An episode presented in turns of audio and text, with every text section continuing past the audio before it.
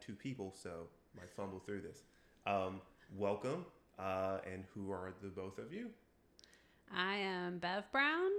And Matt Brown. Okay. Um, do do both of you have middle names? Do either of you have middle names? Technically, yes. so I use my maiden name. So it's Brockwell. Okay. Beverly Brockwell Brown is my full Yeah, legal I don't, name. I don't use a middle name. I'm getting everyone's middle name. It's okay. All right, it's fine. Um, well, uh, uh, welcome. Um, and uh, I guess how when what was the first ride you two did together? Let's go with that. Call the first ride you both did together. So I don't know if it was technically a ride, but the first time we were on bikes together was in college. So Matt had been cycling for, you know, pretty much all his life. Mm-hmm. And um, I didn't really get on a bike as a kid all that much, but which I didn't know. I had no idea. It's too late now. No, My s- hon- I honestly didn't know that until probably. I got a bike. No, no, no, no. And uh, no, it was honestly maybe like 10 years ago. So my sister had uh, like a 10 speed Yeah. when I was a kid and she crashed it. Like she didn't break any bones or Yeah. anything, but Yeah. I was just like timid after that. So And I- Anyway. and I only learned it in the process of one time saying something to the effect of, you know, like we did like when we were riding bikes as a kid. Just as we're all like, Mhm. you know, out on a road ride. Yeah. And you literally said, no, I don't know because I didn't ride bikes as a kid. Mean, I had a bike because I think And I was like, what? Yeah, to yeah. a bike. I was like, "What do you mean?" Because I was like, "Oh, wait, so that explains a lot." I was like, you know, as a as a guy, Yeah. you know, that's an like integral part of your childhood. Is like, especially when I grew up, you know, you just get on your bike and disappear Yeah. for eight hours at a Mhm. time to go and like do all sorts of whatever Yeah. nonsense as a kid. And I was like, oh wait, girls aren't necessarily doing that. So So yeah, in college, I got a bike um, to try to like you know get more fit, get my health under control. Um, and so Matt's like, all right, let's go out for a ride. He had an Mhm. apartment in the fan. Okay. We jump on the bikes, and he just zooms off, and I'm like, uh, there's a bus. I would also say that I was in my 20s and I was an avid rider. Yeah. And working in a bike shop. yeah, and in hindsight, had no concept of like how to tone it down, Ah. right? There was like one thing, like you clip into go. the bike pedals Mm-hmm. and it's full throttle. Hard, like all out. Yeah. And so I literally was like, yeah, come on, let's go. You know, 22 year old me is like, what's wrong with you? You know, what's your problem? Unfortunately, it wasn't Not a great clipless pedals, but it was like a full-on road bike. I think Yeah, it was not- like a Serotta. yeah, yeah. yeah. So it wasn't like you know your Walmart So, bike or um, anything. in, in your defense, Matt, you're not the first person that, that went on a ride with a partner and and didn't immediately think I should tone this down. Like, so you're you're not alone in that. So just, oh, I yeah, never, yeah. I never thought I should tone it. I never crossed my mind to tone it down until way, way later. I guess in this, you know, in the story, right? I mean, like, uh, like a decade later, yeah. at least. but eventually you did. Yeah, I mean, I would say, I would definitely say after the like, you know, when we were we, we were kids, and it Yeah. was like, nah, I don't know, and I was like, oh, okay, um, okay, that's a different perspective. I was like, oh, it's kind of like a dickhead. Then way back in the day, you know, when I was just five blocks ahead of you, and I was like, what's your problem? The bus was like the deal breaker. I'm like, mm, that's a little too close. Oh, that's because uh, also, yeah, I also was not one of those um, conscientious cyclists as a, you know, a twenty something. I mean, um, cars were your enemy, and every other moving thing on the road, and you just went for it, right? So there were no You're lights. just, just weaving weaving through the cars. oh yeah, Yeah, totally. or any you know a break at an intersection or whatever. I didn't stop. Never stopped. Lessons learned. You know, get a little older. I guess so. Yeah. So yeah, that it didn't really click with me. You know, I think we Right, did a couple that wasn't- like wasn't just your thing. casual like around the fan rides. And I mean, we rode probably. I would say this was so. This is circa like 1994, okay. right? Um, both in college. I was at VCU in the art department. Mm-hmm. You were at U- University of Richmond in the business department, business school.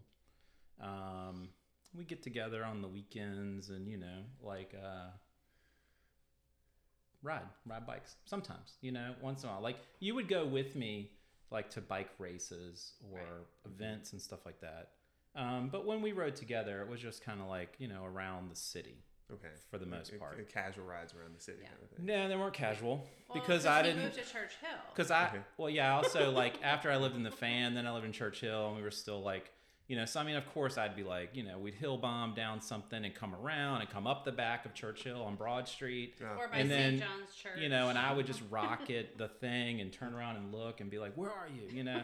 so not awesome in, t- in my my part in terms of like getting you psyched about it and getting you into it. In hindsight, it was a, not a good introduction no. to cycling. so that's you know that was that. But eventually, uh, you Well, started riding so- more regularly. At that point, I got a job in New York. Okay. So we moved to New York City. Oh, really? Okay. Um, we took the bikes with us, Yeah.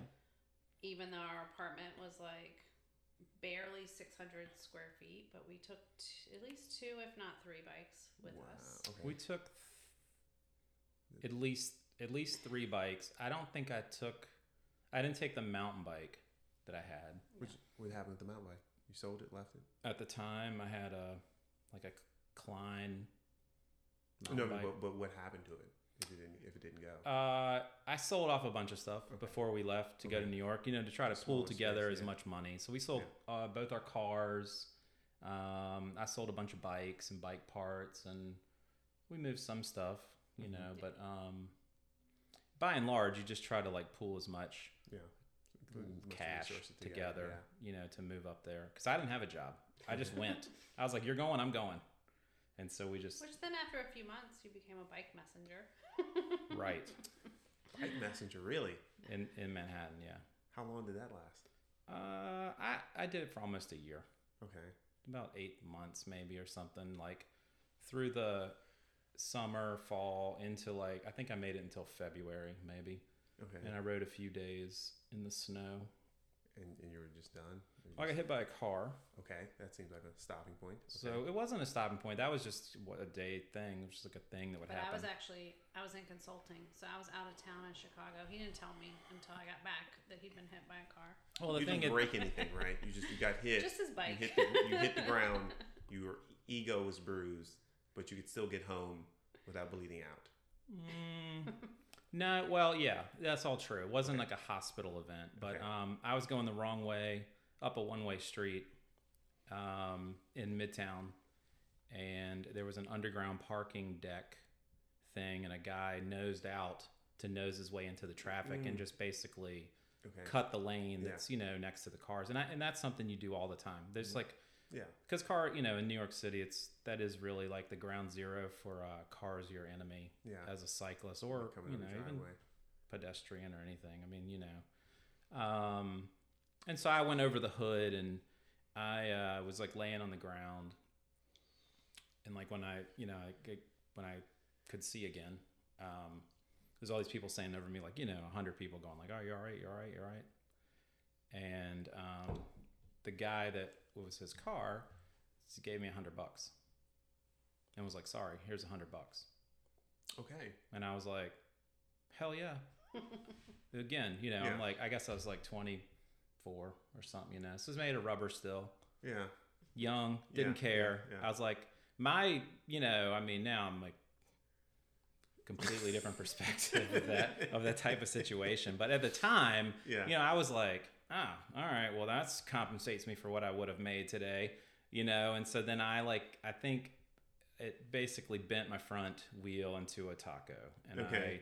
took the bike, you know, super annoyed, got on the subway, took the bike and myself back to Brooklyn, Mm-hmm. got another wheel, and went back to work that afternoon. I think one of your bikes got stolen also, maybe? That was the deal breaker. It wasn't the car accident. The deal breaker was that my bike got stolen outside of one of the uh, drop points, you know, like Really? during the day. Oh, that sucks. Yeah, because there's a different level of like bike theft in New York City than there is anywhere else you'll ever live. Yeah. Okay. Um, they just cut the frame. They cut the frame. Yeah. Yeah, you can put. So when I went back out, I locked my bike, and you know, in New York, you use these big giant. Uh, locks or something like that. No, no, use a big chain with square Oh. links that you wear like a belt. Yeah. Put an inner tube around it. Has a big drink machine lock on it, Yeah. or some kind of big, you know, lock. You just like wrap that around a light pole around the top tube or the front wheel on the top tube.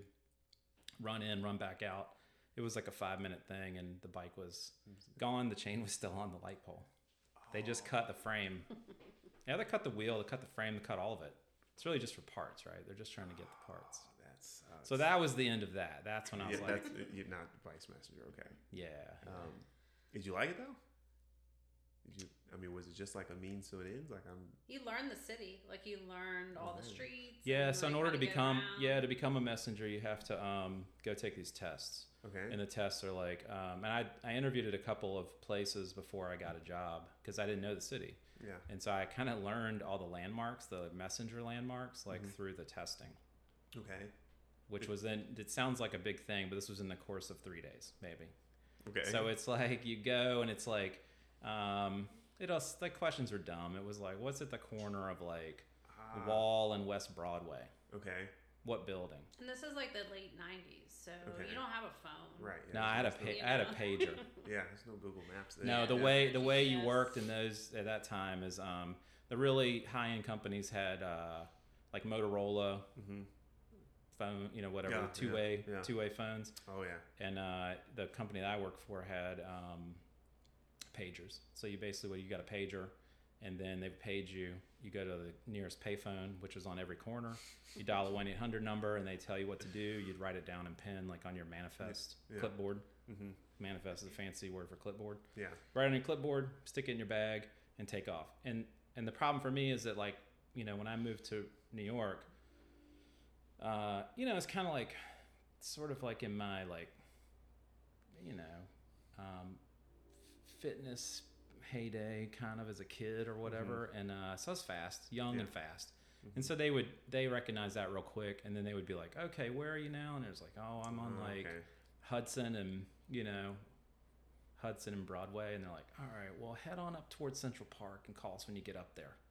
And like, so ten minutes later, I'd be like, yeah, I'm Central Park, and they're like, oh, Jesus, you know, uh, they're like, how about uh, This is my Alexa.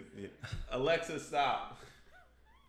My co-host. Um, you know, they'd, they'd be like, uh, well, you know, ride to 72nd and then give us a call. And so Yeah. I like didn't, I, I didn't realize that like I was like, riding too fast. You know what I mean? I just was like, I was happy to be on a bike all day.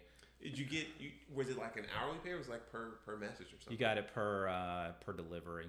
Yeah, then I, I would written fast as well. Yeah. Yeah, So- it's per delivery. So like it's the But more was just things, Up, down, up, down. the more things you could deliver in a day. But the thing that was an issue, I think, are the.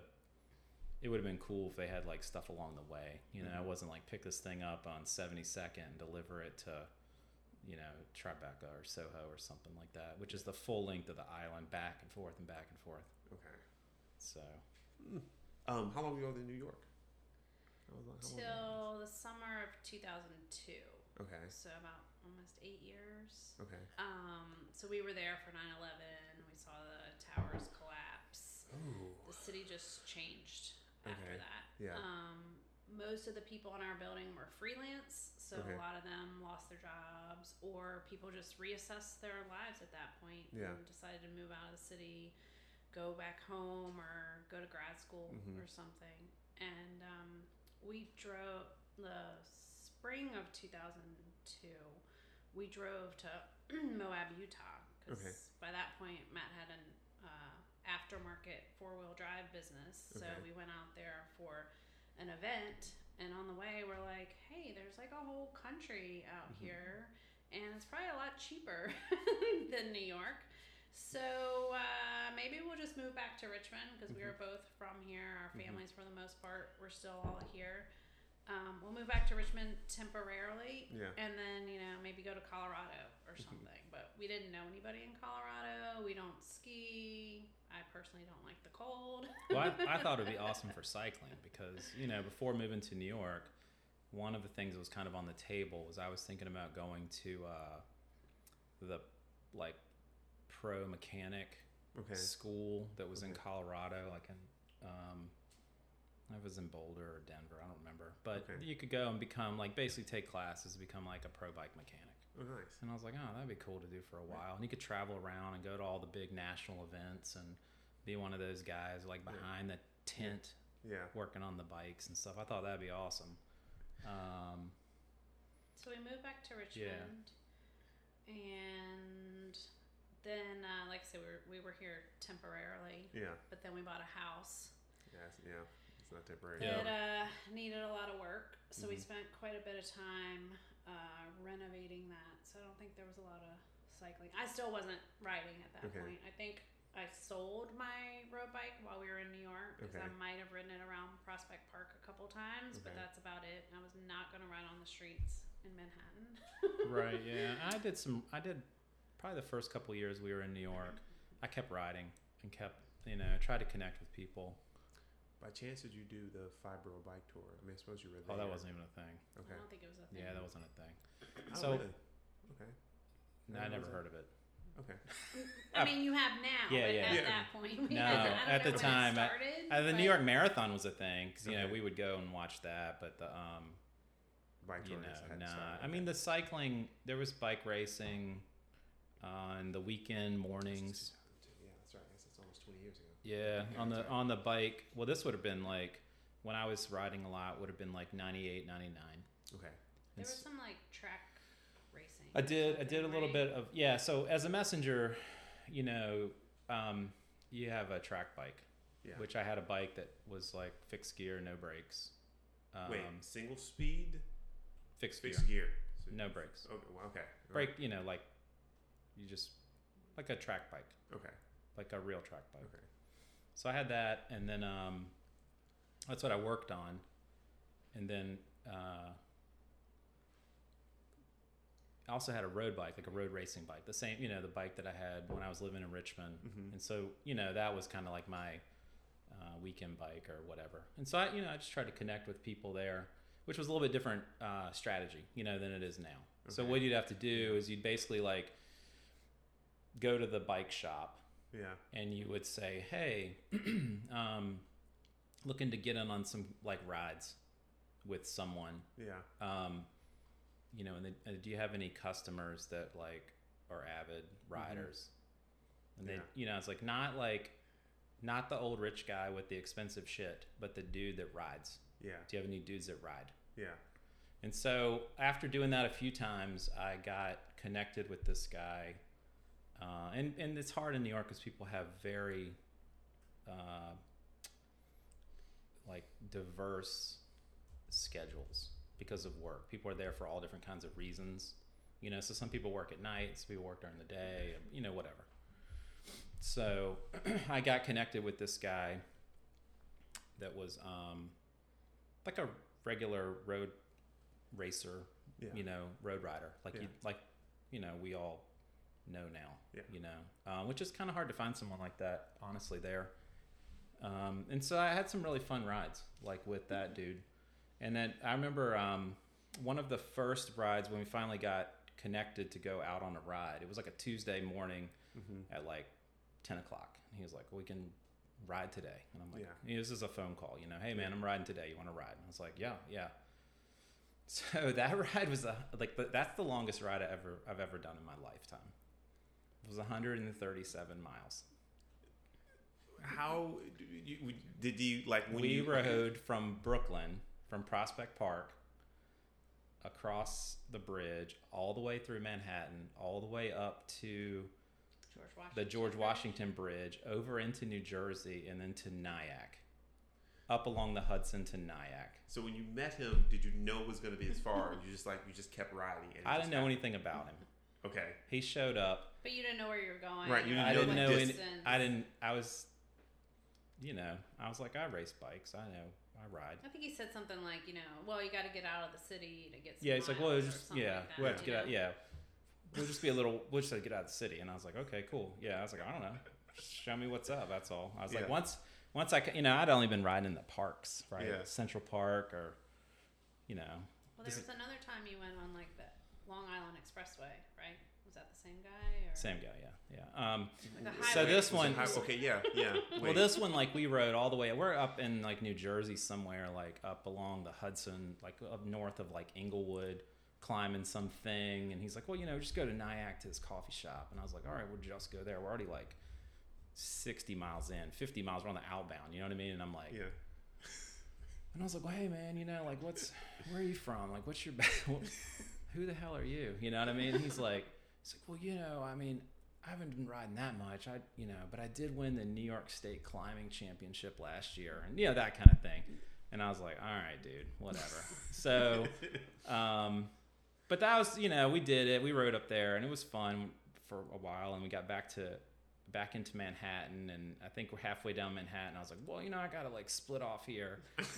I was like, I'll give you a call, you know, and like, uh, so I remember getting, I made it within about five miles of our apartment, and it was an all day jam, Yeah, you know, yeah, and yeah. I made it within about five miles of our apartment. And was just completely bonked out. And I remember pulling off at some deli and like crushing a whole sub on the sidewalk, sitting on the sidewalk. And uh, but yeah, it's awesome. Yeah, those are the those were the like Good memory. yeah, those are the good ones, right? Yeah. Those are the ones. So that's the that's the longest one ever, you know. Would you do that kind of distance again? During that festive 500, Oh, yeah. I was gonna try to beat that, really? Okay. but then I was like, that's that's ridiculous because Gotta do the there's not of the enough days. daylight. Yeah. Oh, yeah. There's not yeah. enough hours in the Yeah. day at that time. You know, that's that's something you want to take off and try to do Plenty of in the like- summer when it like gets dark at nine o'clock. Yeah. You know, Yeah. so Um, um, so I was like, well, that's mentally, yeah, I'd like to do it, but then I was like, realistically, that's stupid. That's a stupid thing to start out Well, on. you'd be more prepared. You'd know Right, what yeah, you were you- going out for. Oh, I yeah, I, mean, I think plot that out better now. I mean it's all mental, right? I mean, I think you know if you're just like I can do it. so, Bev, do you do you prefer the longer rides or faster rides? Like, what kind of riding do you prefer to do now? Um, somewhere in the middle in Okay. terms of distance. I'm definitely not racy. I have no Okay. interest in racing. Okay. So I think I'm pretty consistent with my speed, Okay. um, kind of regardless of the terrain. But um, we both agree, like, if you're gonna get like all suited up and go out, Yeah. like, go out for it. Yeah. Like, yeah. Granted after work or as the days get shorter we Mhm. do shorter rides but Sure. like i because of how i got into cycling and the fact that it was mostly on the weekends Mhm. it was like all right well we've only got two days so let's go and do as much as possible Okay. in two days so you know i think most of the people I know who don't cycle but know that I do, they'll be like, "Oh, you know, like what what's like an average ride, like 20 miles or something?" And I'll be Mhm. like, mm, "Like more in the like 40 to 60 range." And they're Mhm. like, "What? Like you just jump on Mhm. your bike and go 40 miles?" I'm like, "Yeah." I think I think you've said a bunch of times like your ideal distance, even though you've done long. I mean, I think probably your longest is maybe about 105, 106. Mhm. But you've been like, well, the the ideal distance is like 75 Yeah, especially for like an event. You know, Mhm. like I feel like when we register for an event, which we do a lot of events because that's like motivating and that Sure. gives you something to That's work it, for yeah, to work and towards, it, it takes you to areas that you wouldn't necessarily ride in on a regular basis and you don't have to think about where you're going all the turns are marked and whatnot but um you know if you if we do the 50 we're kind of like could have Mhm. done more Right. but then the hundred, like you're in for it, right? Yeah. Especially if it's out west and it's a lot of elevation or whatever. So yeah, like for that type of event, I would say seventy-five to eighty would kind of be the perfect Okay. range. Um, That's when you still feel good when you finish. But no matter the distance, that Mhm. last like five miles, you're just like, I want to be off this bike. Mhm. like, I'm Yeah. done. I'm ready for this to be close to over. end. Yeah. Why are we doing this? Um, yeah. Um, so you mentioned out out west. Like what? What were some of the favorite events you've done that weren't here? That weren't like here in Central Virginia? Events, as opposed to just like going out to Oh, ride somewhere. Yeah. Okay, so you registered and you went out. And um. Fall Foliage Festival is awesome. yeah, so that's still in Virginia. That's in Staunton Yeah. in Heard of that like Oct- early October. Mhm. Uh, it's a three day event, I guess. We've done it four or five times now. Yeah. Okay. Um, so we just go out there for the weekend Mhm. and Is it hilly? Yeah. I mean, it's in Stan. It's it's it's in Staunton. Staunton, Winchester area. It's not like big climbs. It's just there's there's some elevation gain. It's up and either going up or down. So Okay. it's not like storming of Thunder Ridge. Okay. It's not like Mountain Mama. It's Okay. definitely you know some ups and downs. Okay. But overall, you're gonna get some elevation. Yeah, it's just scenic, man. It's so scenic out there. That's the best Yeah. like area. Um, and Mount Mama's really good. We've done that one a few times. That's in West Virginia, Okay. in Monterey. That's a good one. That one's got some. Is that still going? Yeah, we just did it- We've done it twice. I guess It's we Mountains did it of Misery. I think that one got canceled. Mountains of Misery is a different one. I don't. That's not. I don't think that's an event anymore. Just the name. Okay, of yeah, it. that's yeah. I, I knew one. It was a mountain. Uh, one or the other had been canceled or something like that. Um, That's the one someone told me one time, like, oh yeah, man, you should definitely do it, especially before you need a triple. I was like, what? What is it? Uh, Before you need a triple? Triple yeah, bypass. three. Oh. No, no, no, not triple bypass. Three, three chain rings on the front of your bike.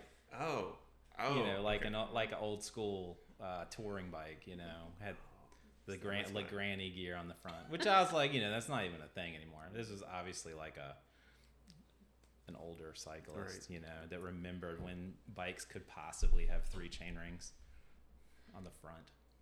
Yeah, I've never even read one. I don't think I've even. se- I mean, I know that happened, but I don't even know if I've seen a triple. They had them up until like the early 2000s. Like, I mean, even out on the road, like I've not even seen anybody with one out on the road anywhere. not anymore. Yeah. No, because now they have things like compact and mid compact and Mhm. Giant cassettes in the rear and That's true. you know Yeah, all this kind of yeah, you know those extra- before it's like the biggest cassette you could get was a 25 and so like you just get a you get three chain rings up front like a mountain bike Yeah.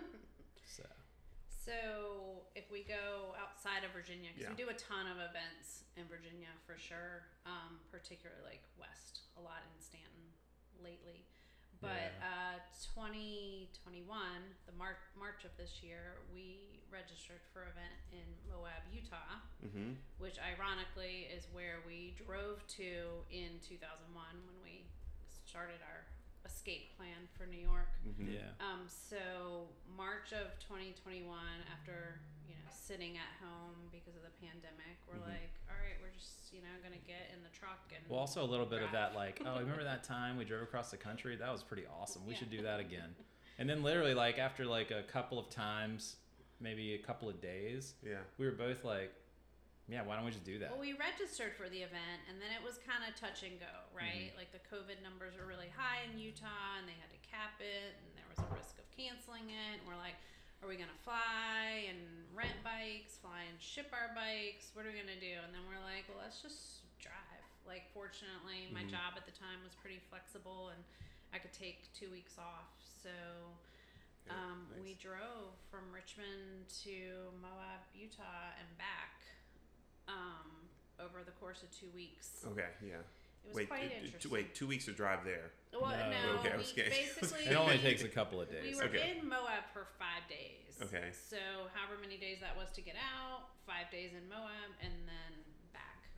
Um, it was kind of a race to get back. We meandered out there a Yeah. little bit, which was quite interesting. Our plan was to ride along the way, like Uh-huh. stop and ride or Yeah. whatever. But our first stop was Beckley, West Virginia, Okay. and it was like 30 degrees. And Richmond was still pretty much on lockdown at Mhm. that point, Yeah. but West Virginia was wide open. Like no masks.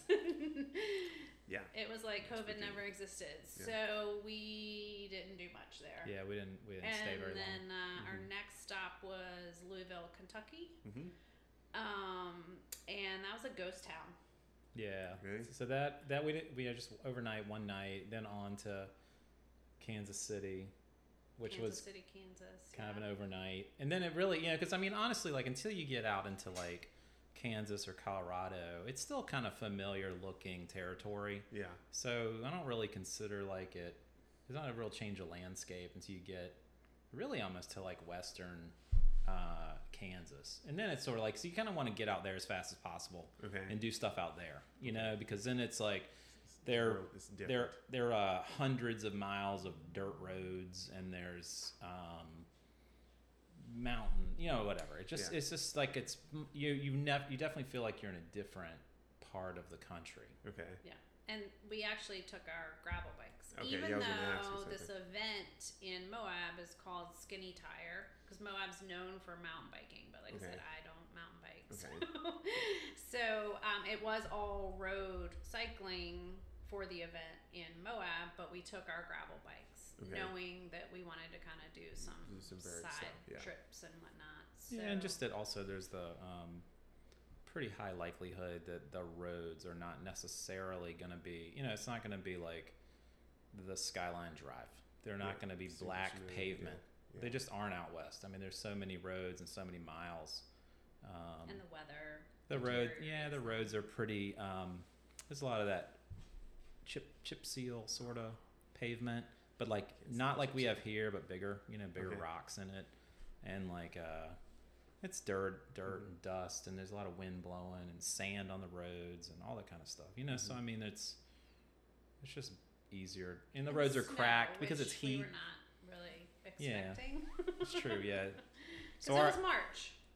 Yeah. Uh, Yeah, and we had only been to Moab like in the spring ish, kind of, Okay. you know, May maybe, April, May, and it was like 115 degrees or something when we were there in the May. And so I'm like, well, it's March. It's, Yeah. it's close to cool, May. Yeah. We'll be fine. Yeah. So we're driving through Denver, and all the road signs are like, "Warning, blizzard coming." So if you remember, if you rewind to March of 2021, there was a huge blizzard in Okay. Denver that shut down the airport for like like three, three, days. three feet of snow. So fortunately, we were slightly ahead of that. So we got out of Denver, Yeah. and um, our next stop was like Grand Junction slash Fruita. Fruita, Fruita, Colorado. Colorado. Yeah, we stayed in Fruita, which um, there's a thing in Fruita, which it, we rode. It's called the Colorado National Monument, Mm-hmm. which is basically like a mini Grand Canyon. Mm-hmm. Um, but it's a state park and it has this cool uh, switchbacking road that goes up. It goes across the top of this ridge and has a switchbacking road that comes down the other side and you get out on the main road. But it's beautiful. It's like the terrain of like Moab, but it has like kind of like high desert vegetation on it. Mhm. Um, that was that was like an insane, beautiful ride. But we parked the truck at the beginning, and we rode into the park, and we do the thing. We're switchbacking up. It's not Yeah. many cars or anything. Yeah. And I remember like we get up to, it just kept getting progressively colder because it is a lot of climbing, and so then we get to the top, and it's like, you know, the wind's blowing and it's gray, and there's like snowflakes blowing all over, like. Like you know, like the kind they're super dry and it's like Yeah. confetti, Yeah. and I was like, "It's snowing," and you're like, "Yeah, it's snowing." I was like, "Well, you might want to put your vest on," you know. And I was like, "We didn't have anything for snow." It Yeah. wasn't that cold though. It was but pretty it cold. Was Yeah. snowing. Yeah. And I was like, "All right, well, we're because this is what I was like. I think we're at the top." And I was like, "Pretty much like we, you know, I don't know whatever we did. It was maybe like 4,500 feet or something like that, 4,000 feet of Yeah. climbing." And I was like, "I think this is the top." I was like, "I feel like now it's going to be cold Yeah, going because down." now you get to go downhill. Yeah. So it's a little bit of like that sort of European cycling where you spend a lot of time climbing up one thing mm-hmm. and then you spend a lot of time going down the same thing. Like Yeah. not in the same direction, but you just there's a long up and then you get a long down, um, which I like a lot. How was how was As- the downhill on that thing? I mean, it's what you make of it. you know, I think you can just rip it as Yeah. as much as you want, but you also don't know what's coming up, and you're Mhm. kind of in a you're on a trip and you're out there by yourself in a Yeah. remote area. So I mean, I feel like as as an older uh, cyclist. Not you know, not now I don't. 20-year-old you. No, I like want to like be a tad bit more cautious. You know. and there was a tunnel, and Yeah, Matt so- was ahead of me, and he goes through the tunnel, and I just see him like slam on his brakes. I'm like, what in the world? And so I come out, and there are these, I think they're called pronghorn sheep, yeah. like all everywhere, like on the road, and I Which guess are basically he like- spooked 'em. Wait, in the tunnel or outside? Once you outside got down, Yeah. outside of the tunnel, Okay. but then on top, like they climbed on Ah, top. They're okay. on the rocks, and I mean, they were like they're basically the size of like something between like a deer, like a little bit thicker deer. okay. You know, about that scale, just for reference. And there's like they're everywhere. They're because it's red rocks on the other side of the tunnel. And they're in the road. There's like guardrails. They're jumping over the guardrails, and I was like, oh boy. I was like, that So could have, be you know. So you do have to be careful Right. because there's other, you know, you're not going to run into too many place. animals on the parkway or the Skyline Drive. But this I is, like is a little bit different yeah. you know, there's different things out there, um, which is cool. Yeah, so that was really fun. And then you know when we got uh, down to the bottom of that thing, it was very windy. So and windy, it was you're, snowing, like, like, fighting to blow. stay upright. Yeah, like snow blowing and like. Um, yeah, but anyway, it was a beautiful ride. It was Yeah. really awesome. Like the scenery's super cool, and it's kind of you just make a big giant loop. You know, So it's like a um, you climb a thing and you're Yeah. up at the top, and then you come back And down. down the other side. And then we saw on Strava that Lachlan Morton did it like in reverse. I think the same yeah, day. he did the next same day, day, which is like that dude's one. I don't know if anybody knows who that is. That's um, Lachlan Morton is like uh, education first uh, Rapha. rider, ra- Okay. Rapha rider. He's like the guy that um, did the alt tour, did his own Tour de France this year by himself. I heard about that. I didn't know the name though. Yeah, so. He he's he lives in Colorado, and Okay. uh, so I don't know. I was kind of like, God, how How crazy would that have been? right. crazy would that have been to like run into that guy. pass him. Yeah. Like, you know, he's coming up and we're like ripping it down the thing. That would have been so cool, but uh, would have to stop and get a picture or Mhm. something, you know. But um, but yeah, so it's cool. It's a, so anyway, it's a it's a spot that if you're ever out there, it's not it's not to be missed because Okay. it is and it's a maybe about a 50 mile loop. Fruita Colorado. Yeah, it's great. Okay. All right. It's kind of on the border of um, of Colorado and Utah on the on Okay. the eastern side. I shall. I shall. I shall look at it um, when I get it. I. I have an interest in, in trying to ride in other places. You know. Oh um, yeah. And and finding and also that there hopefully there's more to do than just ride in those places. Yeah. Um, but you know, finding out about cool places helps. So I think uh, as a quick rewind, I don't think you ever said exactly how you got back into cycling or got into it seriously after like Sure. your first sort of like uh, negative introduction hmm yeah, yeah. via my, you know, hmm uh, Culture Trial youth. lack of fire, yeah. encouragement. Yeah, good point. So, um, you know, after we bought our house and we did some renovation and stuff, we had, I guess, a little bit of free time. So Mhm. we um, got like city bikes just to ride Mhm. around, like Okay. you know, run errands, go to the Mhm. breweries, go. I was to gonna say by brunch, by whatever. errands she means go to the breweries. this is also about the time like when Hardywood opened and Mhm. there was, you know, like breweries were like sort of a new Right, thing. coming up. Yeah. Yeah, so it's like we kind of were like, oh yeah, now we can just ride Ride bikes to those yeah. things. Like go hit the brunch and then go to the brewery and you know ride around. So that was, you know, just a, as a means Yeah. to get somewhere, not Okay. really for the fitness or anything, but Mhm.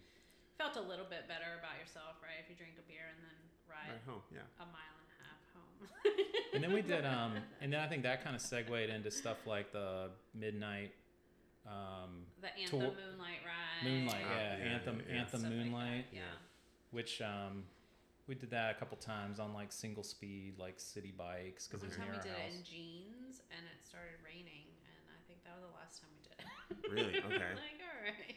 Yeah, so that was you know that was cool, and then I think Um, that sort of Yeah. just you know i think at one point i was kind of like well you know you're getting kind of your uh you know getting Bearing, your get your, getting yeah get, getting bike. everything Mhm. you know through just sort of the idea of like commuting and city riding i was like you know um and i was starting to get back into uh, riding you know for for fitness and Yeah. road riding, like for real. And then uh, And then we did some trips where we rented bikes or borrowed bikes or something. Like we went Mhm. to Portland and like the hotel we were staying in had bikes you could borrow. So Okay.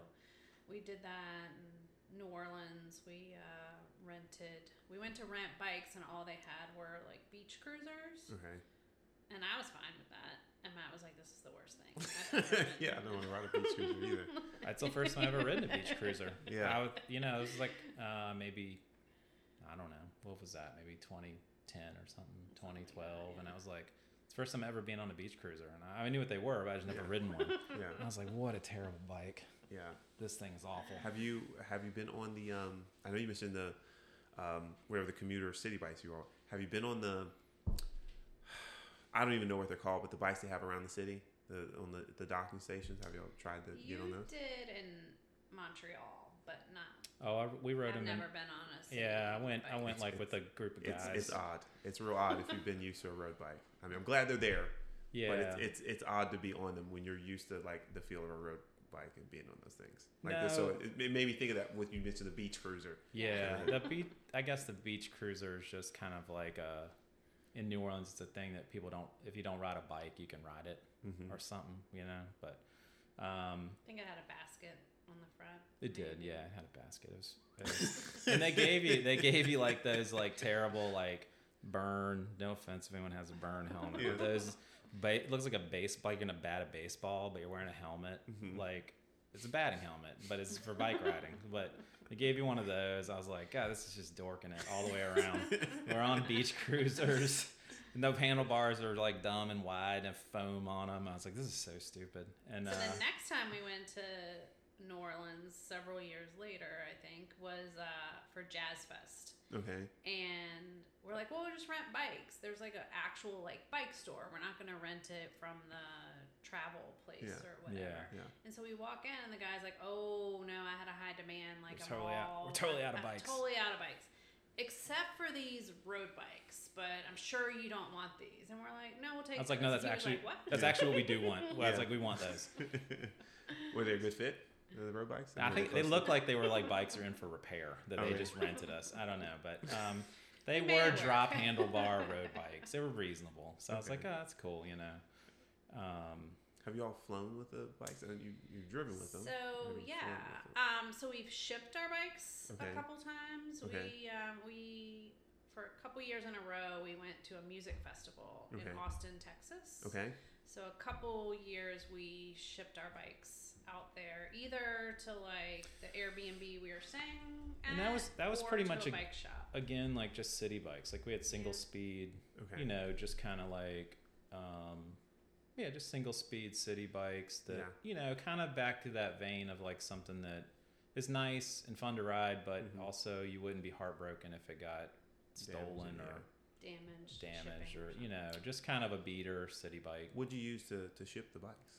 You So that so the way we did that, which is a um, would be my recommendation, is I actually call like so Port uh, Portland, Austin, all these different sort of like other cities. You Mhm. know, they have all different types of bike shops. They don't Yeah. just have a bike shop that does road racing Mhm. Um, or mountain biking, but they also have ones that just do track bikes and fixed gear bikes and city bikes and stuff like that. So we found one of those Yeah. types of bike shops. It's called like uh, Fast Folks, which was in like uh, East Austin. So sort of like a hipster kind of bike shop that just has coffee and track bikes. And so I called them and was like, "Hey, we want to ship our track bikes to your shop."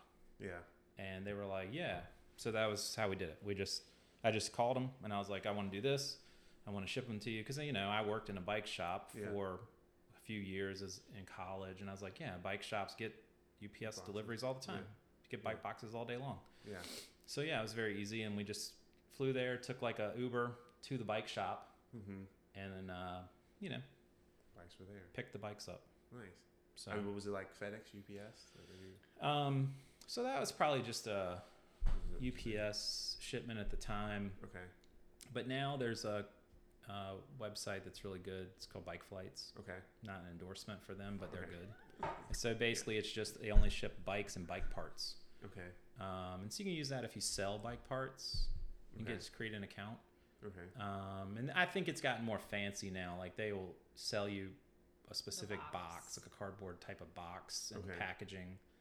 Um, But, it's but you quite can also use your own box or, you know, like if you sell something on eBay or Facebook Marketplace, Yeah. you can use bike flights. Um, and it's a discounted rate because it's literally just for uh, bicycle wheels or frames or full bikes or whatever. So that's Okay. a good way to do it.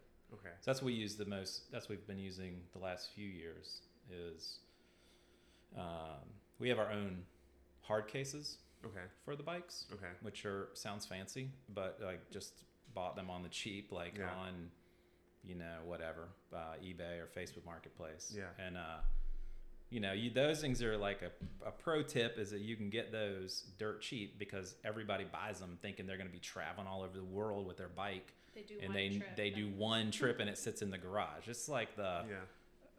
you know, it's like those Thule boxes that go on the top of your roof rack. They're like Mm. everywhere, Yeah. you know, used. So yeah, we got a couple of those. And the good, other good thing is you can put your kit in there. You can Mhm. put your water bottles, your shoes, all that stuff, so you don't Helmet. have that in your bag In that your you're luggage, flying yeah. with. You put everything, put all your gear in there for the week or however long you're staying. Nice. Tools, zip Um, ties, tape, your uh, return labels. You put everything in the box and ship Mhm. it all. You just got to figure out where to like a destination, Right. So we've been fortunate, like I said, the two times in Austin, and then uh, twenty April of twenty nineteen, we went to California, and Yeah. we have a friend um, that Matt knew from cycling here Mm-hmm. that now lives out there. So we flew out there, shipped our bikes to him. Mm-hmm. They did an event out there, and then he shipped our bikes back while we continued on to San Francisco to visit one of my friends. And then we flew home, and our bikes, you know, met us here. Uh, we just recently went to Palm Springs and Mhm. Joshua Tree. Yeah. Some other friends were out there for the month for work, and her parents happened to live out there. So Mhm. all four of us shipped our bikes to her parents, Oh, nice. Yeah. and uh, they took care of getting them back. Yeah, so that's that's the way you do it if you're shipping it. You Find that you need. you a know, and that, and on that bike flight destination. site, you you just basically say like whatever. I've got a Surface bike case. Mhm. It's a drop down. You just click it, and then you say weighs like 50 pounds or something. Mhm. Yeah, it's about. I, I think it's maybe 75 bucks each way to California. That's not bad. So that's about the max you're gonna see. It's about 75 bucks. Which is way more convenient and probably cheaper than trying to fly with it. I Mhm. mean, we have never flown with our bikes. Nick in the plane. Yeah. Uh, we went to Italy and we went to like an all inclusive bike hotel. Mhm. So people are like, oh, did you take your bikes? And we're like, no possible way. Like to Mhm. fly from Richmond to Italy, Mm-hmm. no. like some of the planes we took, like you could barely get a carry on, much less a bike. So Yeah, uh, yeah, so it you- just wasn't worth the hassle. Rented bikes when you got there. and- yeah. Right. Yeah. The um, the one in Italy specifically was um, the Garda Bike Hotel, which is quite famous now. Um, it's in Lake Garda. So Mhm. basically, you fly into Milan or Well, we actually uh, went to the UCI Worlds beforehand in Austria. So yeah, we flew Innsbruck. in. in Innsbruck. Yep. Yeah. Yeah. So we flew into Munich, Germany. We took a shuttle van to Innsbruck, Mm-hmm. Which sounds like again sounds like high dollar, but I would say that it was it was like fifty bucks a person. It's a very popular route because a lot of people do it for skiing. Mm-hmm. So they'll fly into Munich with their skis, Okay. and then they need transportation Mhm. to Innsbruck. This is just some like stuff we stumbled onto online trying to research because you know we'd already done the whole process. Like so when the UCI Worlds were here in Richmond, I think like for most people that had any interest in bikes Yeah. in any capacity, it was mm-hmm. like the greatest weekend of your adult life. Yeah. You know, I mean, you were just like, oh my God, I've been transported to Europe and this is insane. And this is never, this is the pinnacle. It's never going to get Yeah. better than that Sunday on Libby Hill with Mhm. a million people and all. It's like being at the Olympics and the Yeah. everything all at one and I would say that was inspirational for me too, because at Yeah. that point I was still pretty casual, but I was like, this is pretty cool, and there's like a whole community, Yeah. and And plus seeing these like people the are really fit. the women plus seeing the women's racing like there was like the Yeah. you know all the different women's categories Yeah. and pro women you know i think it gives And I worked downtown when that race was happening. I worked at like um, 10th and Main, it's a Yeah. Brown building there. Worked there, and I remember them saying like, "Oh yeah, there's going to be the races today. Like you know, everybody needs to go home." It's like, "Yeah, I'm getting out of here. Like I'm not going to stay down here for this. Downtown's closed." And I remember be, being super happy to drive out of there because at the time I hadn't gotten into biking. yeah But now I'm like, I wish I'd stayed and Yeah. had that memory. Yeah. And so many people I've met who were I mean, who stayed for that. unfortunately, the city did not do that event justice. You know, when we went to Innsbruck, we were like, "This is like so awesome! Wouldn't this be great if we had this in our city?" And they're like, "Wait, we did. Like, yeah we just had this we two had years this, ago but it is completely different. I Yeah. mean, the well i mean you know again i mean other than people that participate in cycling it's not like football or baseball we don't have national pride Mhm. around Cycling, uh, yeah. cycling, No. like or, or a long, you know, we don't have those sort of um, youth cycling programs where the kids graduate all the way up through the ranks, you know, Mhm. like as a, a junior and then being like a U23 rider and then being, you know, like a new pro and then getting on a team. And so, Yeah. it's, you know, there, there's a, some personality aspect to it uh, where, where, you know, so, and then it's, uh, you could definitely tell like in Innsbruck, but you know, like there's a, you know, the Italians like, oh my God, I love the Italian, you know, the Italian The riders or the Belgians. Belgians or Yeah. the, you know, whatever. So there's a lot of national pride around it. And since it's, you know, when they're in Europe like that and all the different uh, fans, it's a Yeah. huge fan sport, right? So it's Yeah. a lot of, Mhm. and especially in the world's format where it is in a center city, Yeah. um, closed loop basically, and then Mhm. people can uh, see it pass Oh, by like course, multiple yeah. times. Mhm. Um, so you know, it was really it was reinforced, but it was also great that I think uh, when we met people and we told them that we were from Richmond, um, even in Europe, they were like, "Oh, well, my boyfriend was there to race that race, and he loved Richmond, and he like you Yeah. know, and and also, ironically, like uh, kind of in the interim of that, right? Didn't we go? Didn't we go to like France? Yeah.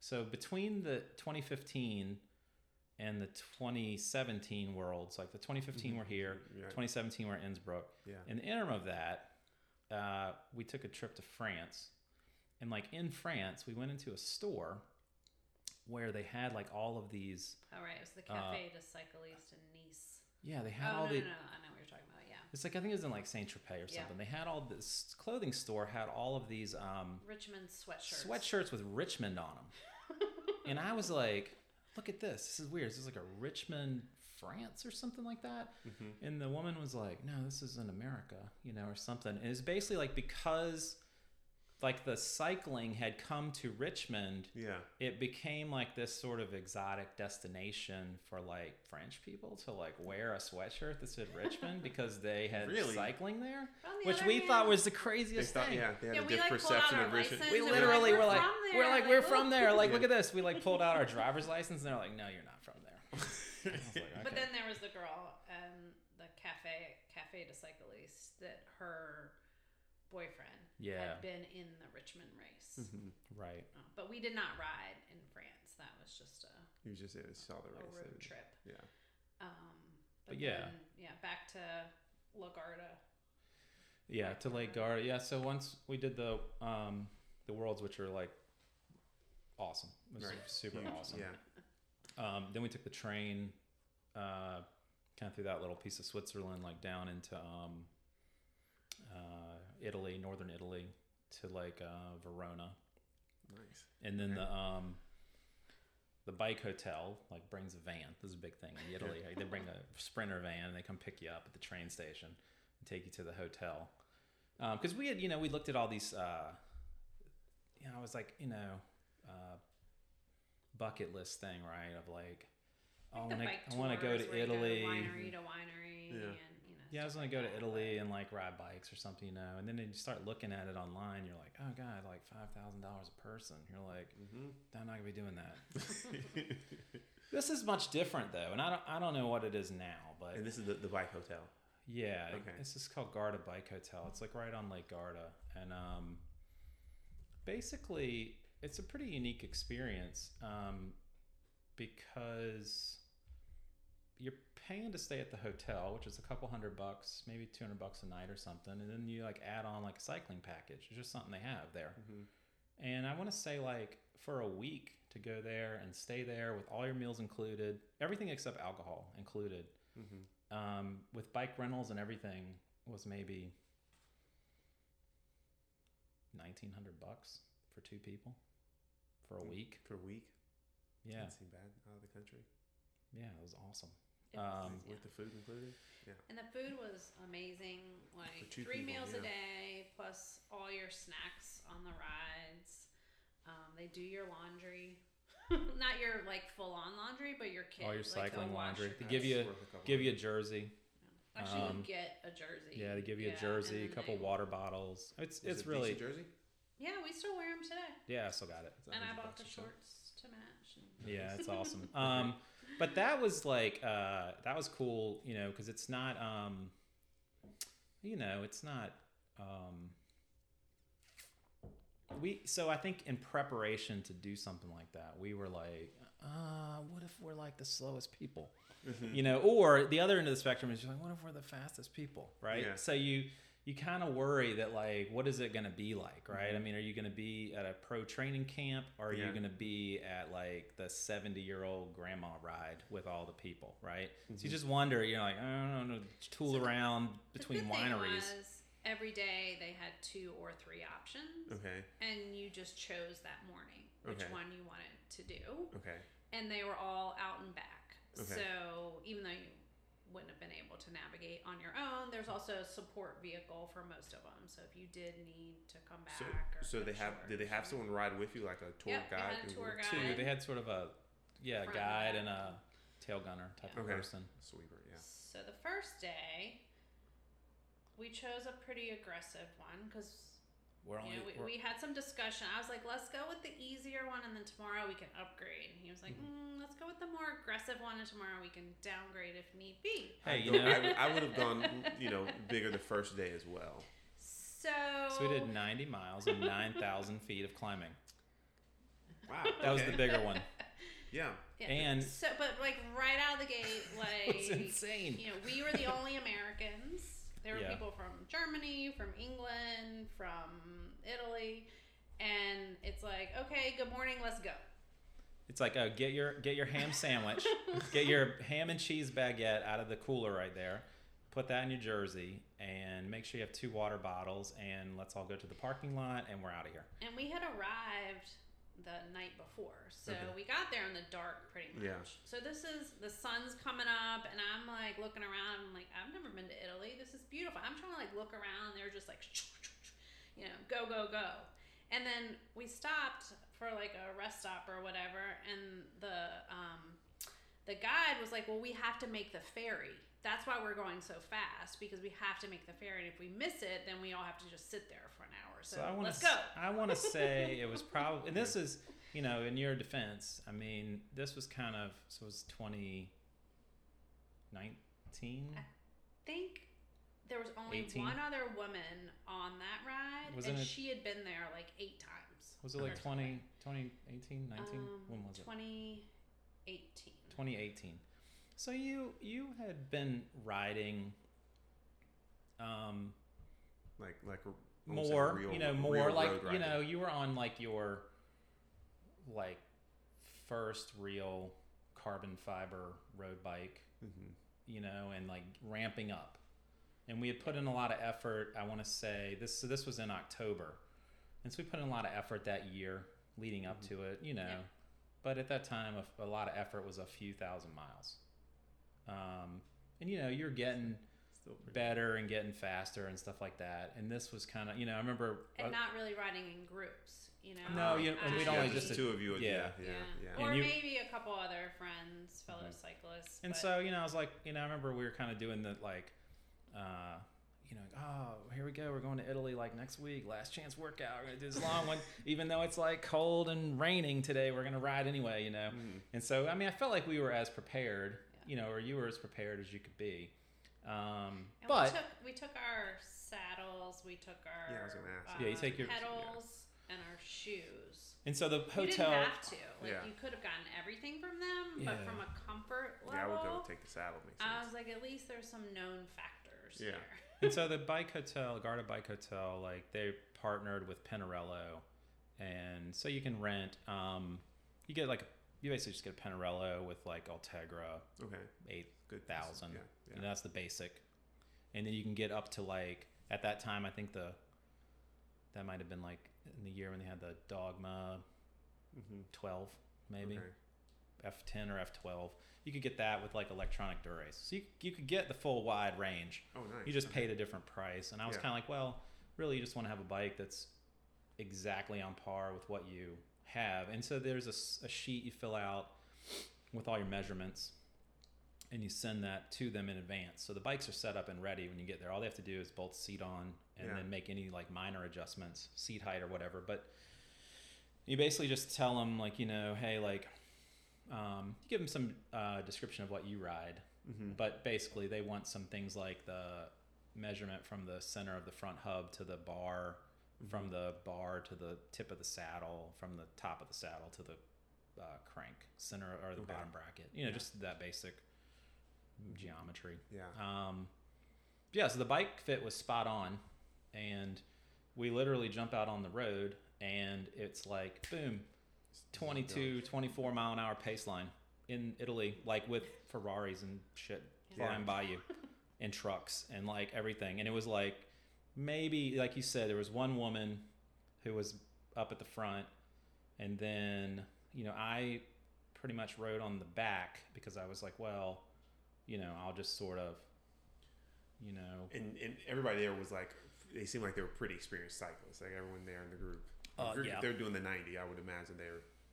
They yeah experienced. um and i think it was pretty much it was very interesting to me that um you could get a group of maybe 20 people together it was probably 20 Yeah. of us Mhm.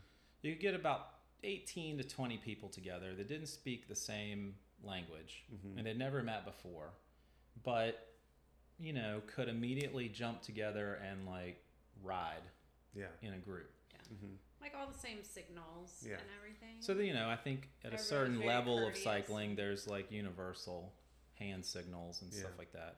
Um, I would say different from say like club riding Yeah. It's not something that requires call outs and chit chat and all that Mhm. garbage. hmm This is bike riding. This is like you ride your bike. if there's something on the side of the road, you point, it out, Yeah. but you don't point out every crack, pebble, nut, Yeah. twig, cobblestone. cobblestone Mhm. stop sign. There's no slowing, stopping, starting. We It's don't just speak the same language. Yeah. Can't Um, communicate, go. really, really awesome experience in that regard that you could just jive with, you know, You had met, yeah. a bunch of other language. folks. Yeah. and you know everyone's doing the same thing. It's very like, you know, I mean, I think Very supportive. Um, I mean, the guides as well as the other cyclists. hmm A lot of camaraderie. yeah, we made it to the ferry. Yeah. Jumped on the ferry.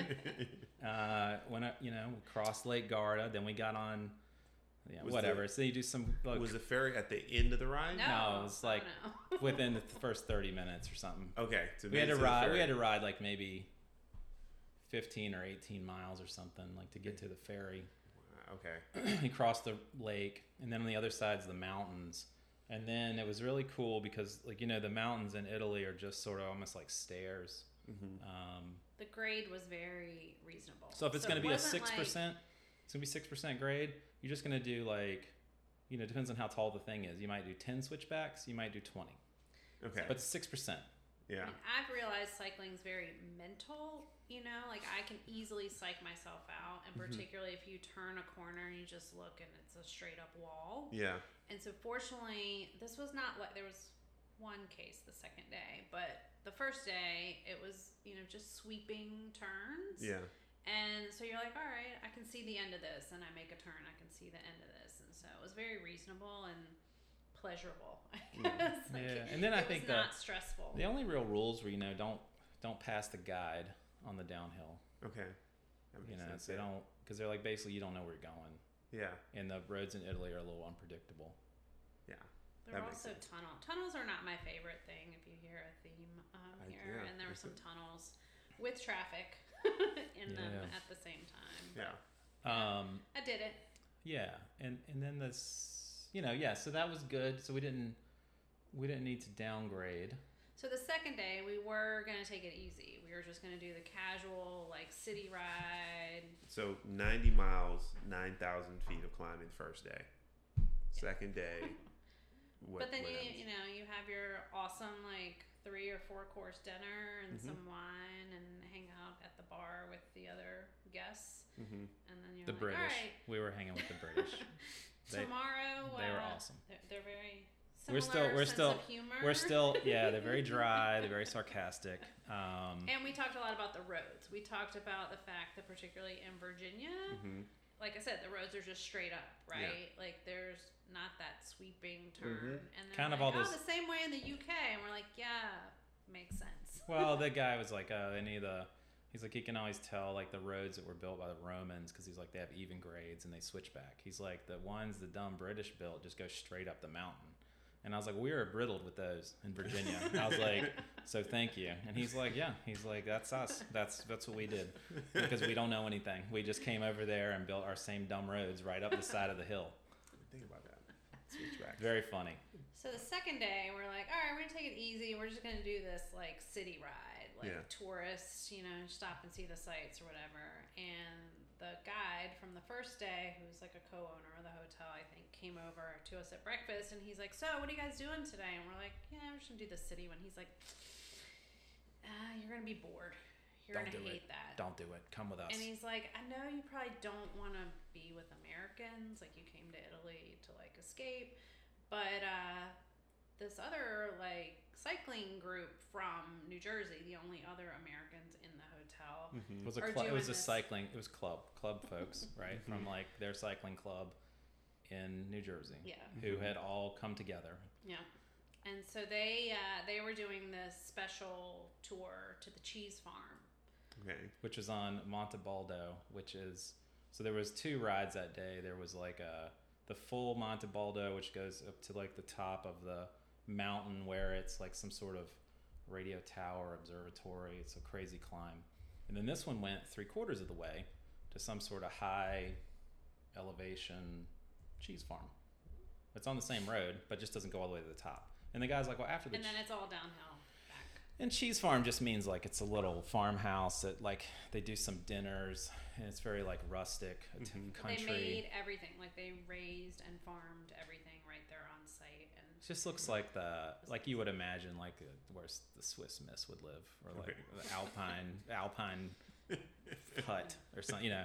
But it's like awesome. So, It's pretty but to get grueling to get there. to There get were some there- steep, Yeah. long hills. There were, I think there was like a 75, 80 year old man in that group. I feel like and he so I was like, if he he, was can like do it, I can do it. yeah that guy was probably the dude that paid for all of it, but um for and his then there was club. one person who took the van Mhm. all the way up, and then she rode down. Okay. Yeah, so they have a support van that goes. So you you know because it's really cold up there, you can throw your jacket or vest or your like uh, tennis shoes or whatever in the van, and the van will meet you at the top when you get there. And so we rode on some bike uh, paths and some back roads, and then you know imagine like you're up kind of on the parkway or like the skyline drive and you see the mountains with all the trees and you see these houses that sort of dot Mhm. the high hillsides Yeah.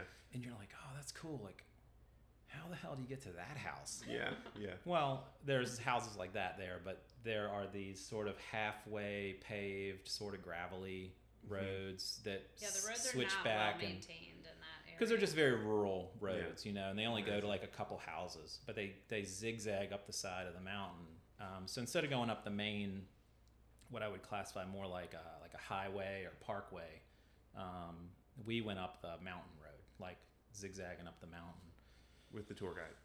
with the whole group, The a whole group group, of right, people. right, yeah. Jersey, yeah, yeah. I mean, it was. um And then you'd pop out onto the highway, and then you do the last part on the highway with guardrails, hmm and then get to the to the cheese farm thing, which was super cool.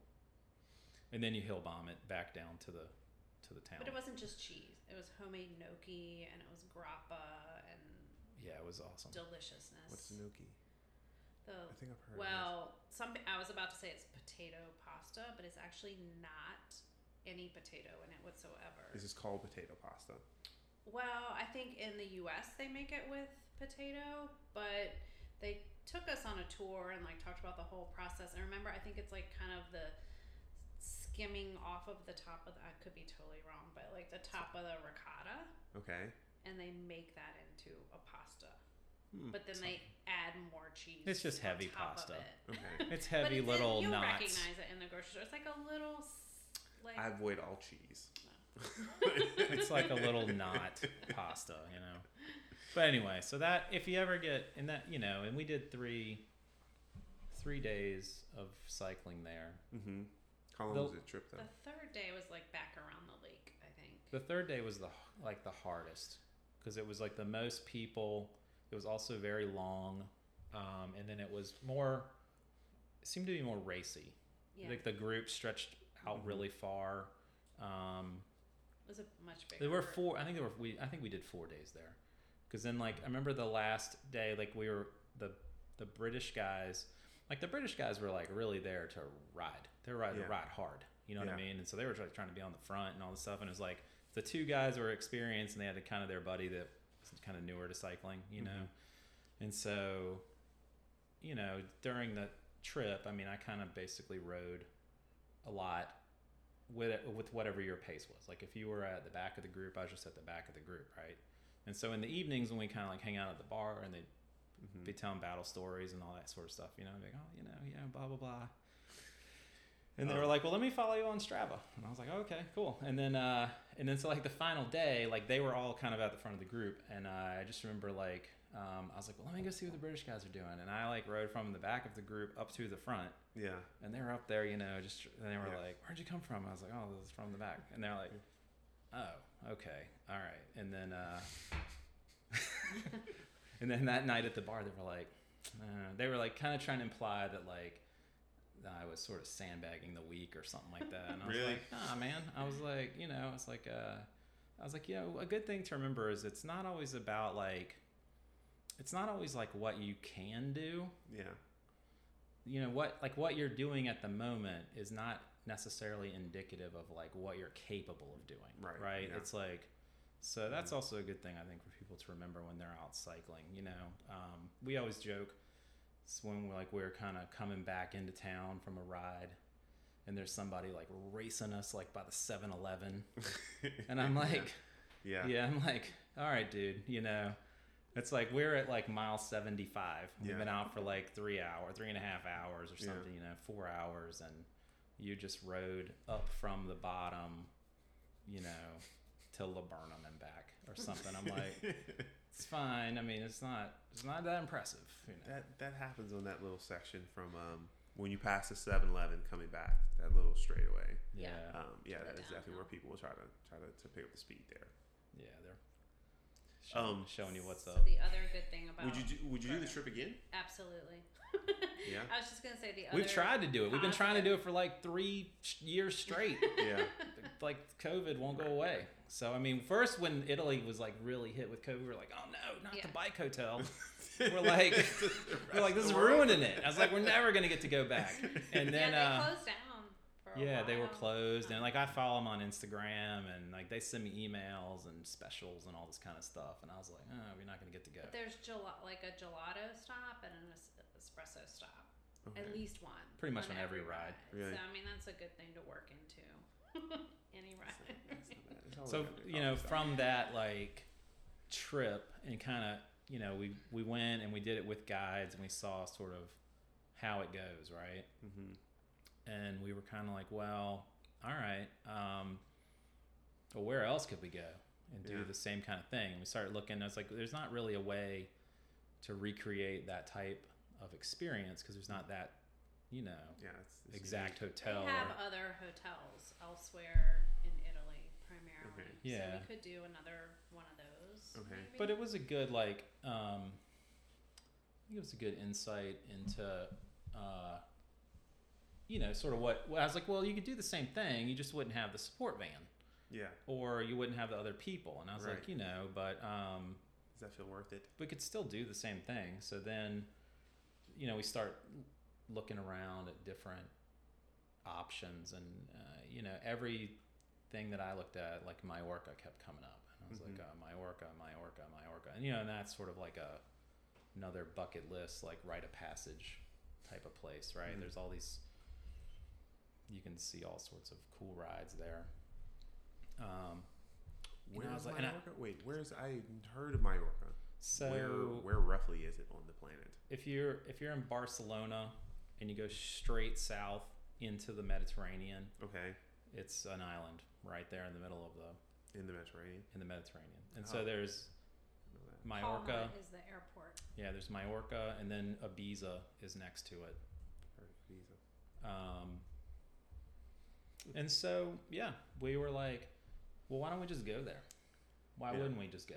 And we're like, well, how do you even get there? And so we started looking at that. and then we're like I again i'm like reading all these because it's a big you know again from my uh, three british friends from the garda hotel uh, I Mhm. follow on strava and they're always taking like holiday Mhm. vacay they're in spain or something riding At bikes least one of them's retired. And I'm like- i was like how do i do that how am i going to get there you know and i was like how do i get to you know so then we start trying to backtrack and research like if you want to go to majorca like how do you even get there Yeah. because it's it's really not possible. I mean, it's possible, but it's not cost effective to say like I'm going to fly from Richmond to Majorca and go cycling. It's not an effective strategy. Uh, so the way we got there is we flew to Madrid, Okay. Which was the cheapest way to get to that part of the world at the time. Okay. So like Richmond to JFK, and then JFK to Madrid. Mhm. Um, Because we kind of figured out even before cycling trips, like looking at where, like looking where you want to go yeah. and seeing where the layover is. Yeah. And yeah. so then if you try to fly to a layover city, then you can kind of Yeah, you know, those are direct flights Yeah. because that's where they're making you stop. Right. So that's your direct entry point. So we just flew to Madrid, and then from we stayed. We were like we'd never been to Madrid, so we like checked out Madrid for two days, and then Nice. flew from Madrid to Lisbon. to Lisbon, Portugal.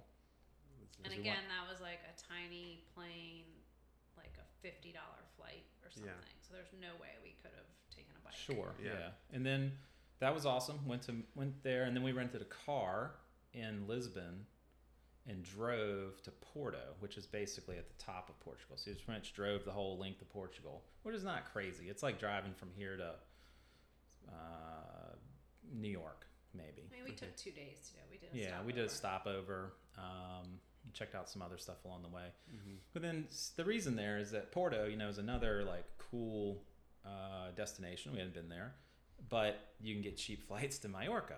So the cheapest flights were from Porto. So it's Okay. all ultimately like how and do when you get? he says Right. cheap, like nineteen dollars. Yeah, Were there animals on the plane? nah, no. I mean, That's a different story. Not cycling. we have been on definitely been on a plane with a rooster, but uh, it's like yeah. So we were like, how do we get to Porto? You know. So then this was kind of like our backwards. Um, you know, we ultimately want to get to Porto because Porto is where you can get the cheap flight to go to Palma, Majorca. Okay. Um, yeah, so I think our flights are maybe like forty bucks. You know, forty bucks to, and it's an hour and a half flight. From and- from from of Majorca to Majorca. Yeah, If you and go like midweek and you have no bags Yeah. or just a carry on, Okay. you could get it. I'm I think as cheap as fourteen dollars. yeah. So we get down there. Granted, no frills. Like you're Right, not even yeah. getting water. They don't It's just- even yeah, it's have just a- tray tables on the Yeah. seat bags. But It's just an hour and a half. You just get long as you there. arrive I mean, safely. It was, yeah, Yeah. it's totally fine.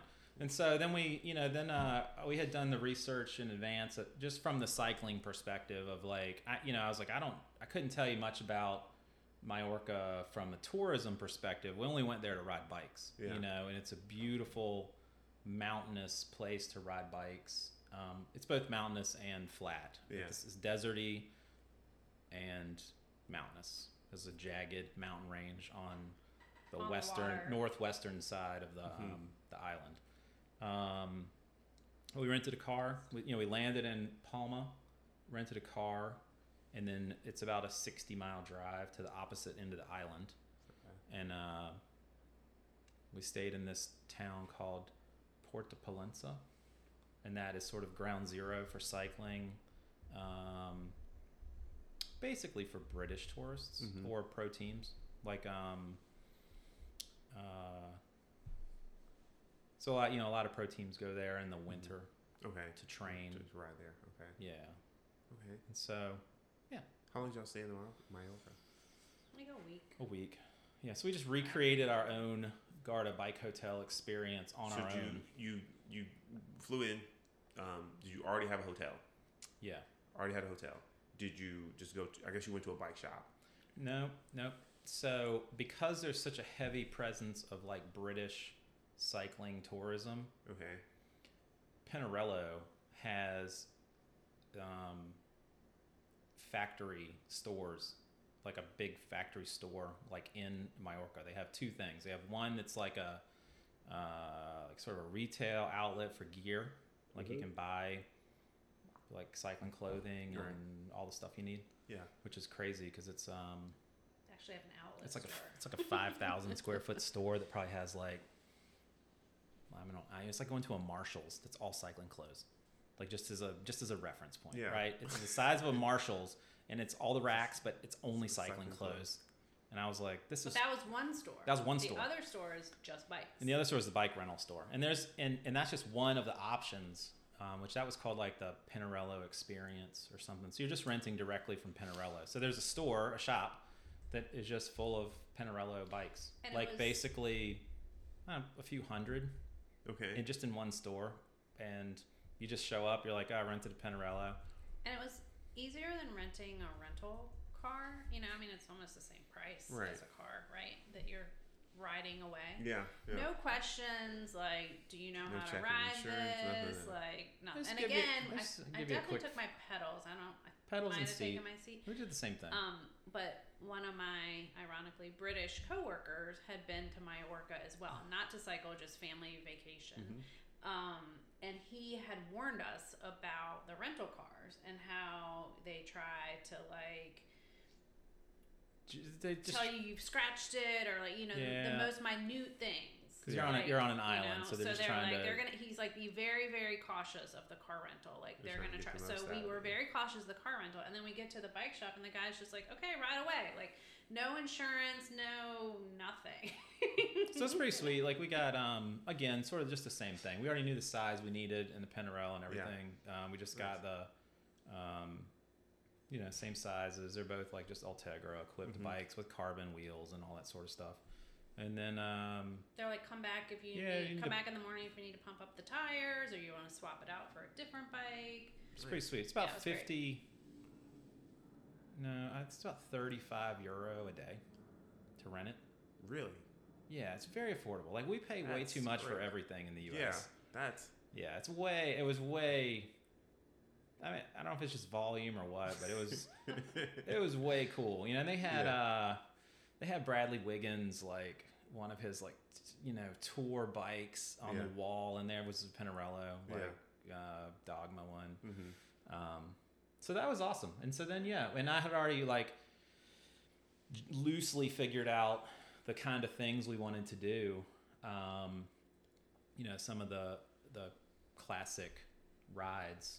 So you know, we just went and picked the bikes up, like just cruised back over to the hotel, got Yeah. into our kit, and then you know, Yeah, once we got to the hotel, we didn't need the rental car anymore. Mm-hmm. I mean, we had it and we just parked it on the street, but we rode our bikes the rest of the time or walked. Everything was and so I think we did four, at least four straight days of riding there, which Really? was like we did. Nice. Uh, I don't know, a few hundred miles. Nice. uh, four days of cycling, 181 miles, 12,080 feet of climbing. 181 miles, Mhm. 12,000 feet That's Yeah. solid. in four days. That's all. Yeah. It's pretty good. Um, And that was cutting out the one thing that I really wanted to do that we didn't do because I didn't realize how hard it was to get to the start of the thing I wanted to do. okay. So there's this super famous ride. It's called the Sa Calobra. Um, it's the one you see in all these. The, the two most famous ones are the Cap de Formentor, which is this lighthouse, and you ride out this point at the top. Which we did the first day. And we did the first day. Like the town we were staying in is just right at the base of the mountain. You ride through the town, hit the road, and you start zigzagging up the mountain to go to the lighthouse. And it's way out on this point. So that was about a 40 mile one out and back. You come back, there's a bike lane right on the beach with Mhm. like restaurants and bars. And there's stuff like right there, you know, so just to give you a picture of this town, it's about the size of the fan, and there are I think 20 bike shops. Okay. And there are- In Majorca, there are basically more bikes on the road than cars by far, far over and over. And there are the only you can ride on any of the roads, including the highway, which looks like you know Interstate 95. It's the one that we drove to the town on, which we didn't ride on it, but um, otherwise you can ride on any road, and all the roads have pretty much um, probably like a four foot wide shoulder that's super clean, Yeah. freshly paved. Um, Nice. And there's, you know, everywhere you're going is remote. You think you're in some crazy remote area, and then you'll see like this line of like five cyclists like coming at you from the other direction in a pace line, or you're coming up on somebody, or So wait, when was this trip to Mallorca? Uh, October 2019. Okay, this is twenty. Okay, all right. And so, you know, of course, we were like, yep, next year, game on. we're either going back to Italy. Actually, what we had planned to do in 2020 was to go to Corsica because Ooh. Corsica is another like British northern Corsica, where they one time had a stage of the Tour de France, mm-hmm. is like a, a you know a, another sort of uh, beautifully scenic place to ride. It's got mountains, it has high desert. It's yeah. like there's a little town like sort of similar to this that has bike mm-hmm. shops and bike rental, and there's an airport. Yeah, it's got all the same things, right? Mm-hmm. So we were like, oh yeah, 2020 Corsica. Yeah, we're going to it. 2020. No. that was two years or ago. Or 2021. yeah, yeah, and that was two years ago. So I mean, that was. But eventually, it will be safe to. Well, we've done um, what we. Yeah, I think we've to, done what we could do. Yeah. Like, we just switched the focus because we're like, well, you're not obviously can't keep on that same track. Yeah. Of trying to, you know, because you know, I think the whole goal is to try to figure out what's a cheap and economical, relatively mm-hmm. speaking, cheap and economical way to get to these weird cycling destinations, Destinations, you know, and, and like do it. And even though, like you said, we didn't do touristy stuff in Majorca, we still saw Majorca from Right, a no, bike. that's a great way to- which yeah, that you sounds like a see a lot more in to a different perspective than Yeah. you do in a car. yeah it was it was really cool um but you know i think in last like so 2020 which seems like it was last year because i feel like there's been like six months of 90 day six 90 day months that have happened um time's real weird right now so yeah. uh yeah. you know in 2020 i think we just uh you know i think we realized probably like in march second week of march i was like uh-oh this is Mhm. going to go sideways real Yeah. quick Yeah. and uh, and then I was like, this is the greatest thing ever. I was like, literally, we don't have to go anywhere. We can just stay home, and we we're just free to ride. We can just ride whenever. There's no cars on the road. Like that we, was that was nice. it was I mean, fantastic. yeah, and no cars on the road was great, despite the reason. yeah. That part I, I absolutely missed. And then It I was working from home, so as soon as my last meeting was done, I could just Go put on on my ride. kit. I mean, I'd already, I was, for a little yeah, I'd already be ready. I'd be like, all right, bikes on the porch, we are ready, we're rolling. And uh, so that was, you know, that's you're making the best of a real bad situation. And then Okay. we just focused on, switched to a lot of like cooking at home, and we Mhm. just weren't doing anything. You know, you just ride your bike and then come home and cook. That's it. Yes. And then do it to, again tomorrow, and try to work whatever the minimum amount was you were required to. And we did do a couple of trips. That that summer we Yeah. went to Bristol, like Southwest Mhm. Virginia. Yeah. Oh yeah, yeah. And so we that was after did, like sort of uh, the cabin fever thing. I was like, Yeah. Yeah, I was like, we're sitting here. We can sit here and sit, or we can sit there and sit by ourselves. I was like, I feel like if we can go somewhere without any other people, I was like, what's the most, you know, Bristol's what, remote. where, Remote where's somewhere to go? I was like, because outside is is free. You know, you're free to do anything outside. You know, I was like, it's So we did the uh, Creeper Trail for the Nice. first time on our road bikes. we didn't have gravel bikes. Yeah, so we were just kind of like, uh, Okay. we were like, I was like, it can't be that bad. So and we we, just did it. Everybody's like, it's downhill the whole way, and I was like, how's that possible? Well, Yeah. that's because most people take a shuttle To, to the top, and then ride down. But no, we rode up and back Ooh. on our road bikes. Ooh, okay. And then we tried. That's a great one though. If you you know now that you have a Yeah. gravel bike, I would say get yourself down there and do it. We've done the high bridge on both road and now gravel bikes. High bridge is definitely doable on Okay. a yeah, that's road just bike. that's just like a dirt. It's packed path. and it's flat. And that's in Bristol Creeper Trail. We're close to. Creeper Trail. It's in it's, um, Abingdon. It goes from Abingdon to Damascus, or Damascus. vice Okay. versa. to. Um, It's, uh, southwest area. Okay. yeah, but you can you can stay. Bristol's sort sort of like it's not a big town, but is the biggest town. It's on the Yeah. border of Virginia in and Tennessee. Tennessee, So yeah. one side of the street is Bristol, Virginia, and the other side is Bristol, Tennessee. But you Yeah. can look it up. Yeah, the Creeper Trail is just uh, like a rail to trail thing, but it just does a slight incline. Um, and yeah, it's once if you start at the top, which I guess is Whitetop. yeah white top, like Mhm. it's a coast. Most people get these beach cruisers and like Yeah. coast all the way But down. But it's got like And there's like 45 bridges, I think, maybe. Because if you do it in both Yeah. directions, it's Okay. 90. the bridge is kind of like the bridges Capital Trail, like the wood Okay, bridges, you okay. know. For the Let's most see. There's a little river. It's it's beautiful. You know, there's like river. It's, you're riding along a river that gets progressively more, um, uh, you know, aggressive. yeah, just rocky and like cool. It's a part that like kind of gives you sort of a Colorado feel, like you're in like Okay. a you know big rocky river. So I, you you've already you've gotten to 2020, and and I wanted to ask like how did things change when COVID happened, and you already like the trips, the the, extravagant trips kind of got canceled. Yeah, big time. I think just um, you know you sort yeah I think like everybody you just try to figure out like what you could do like right like you Mhm. you know and I was like well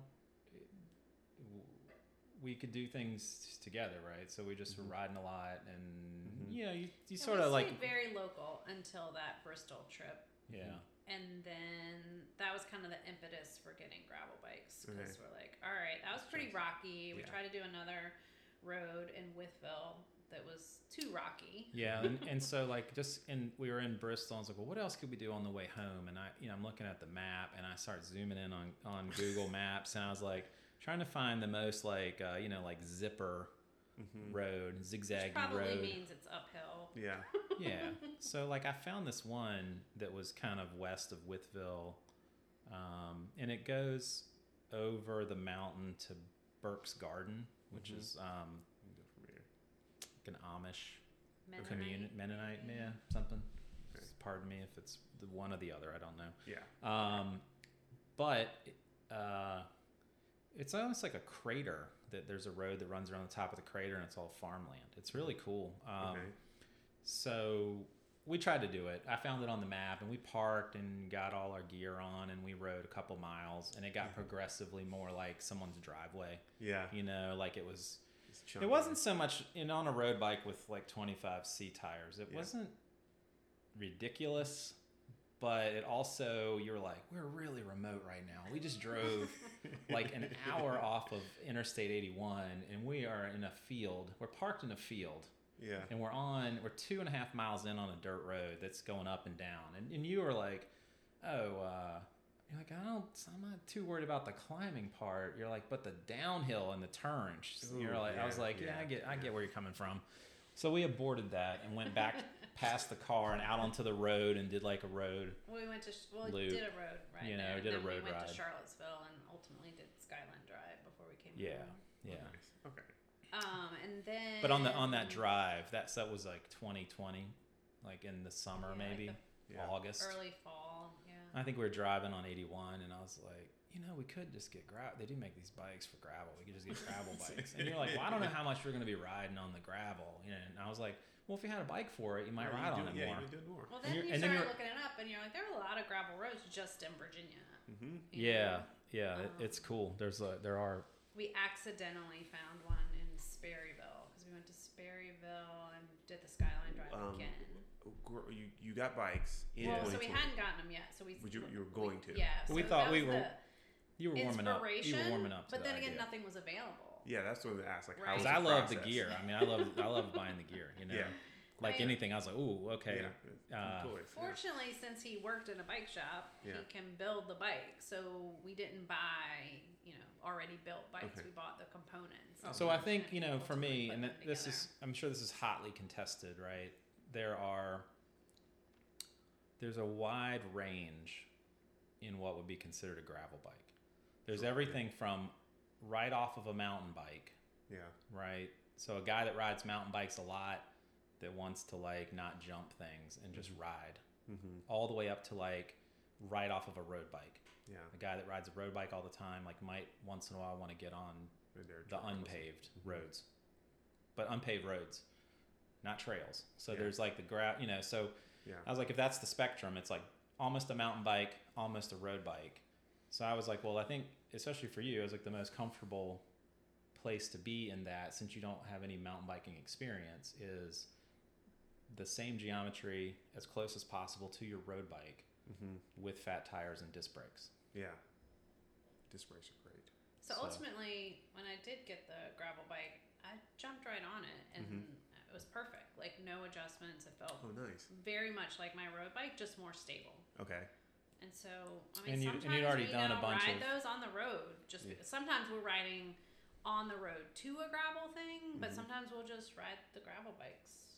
They're very Okay. comfortable and Yeah, and I mean, I think you had already had, um, un- unwittingly, you'd had a lot of experience riding your regular road bike in On like gravel. on gravel roads and dirt roads and fields. I think he kind of started to do it on purpose. Like I said, he accidentally ended up on a gravel road in Sperryville, and then I think it was Oc- later October 2020. We went to Pittsburgh with the intention to do the um, Gap Trail. Okay. the Great, Alle- Great Allegheny Passageway. Ah, okay. Yeah. So it okay. goes from Pittsburgh down to like Cumberland, Maryland.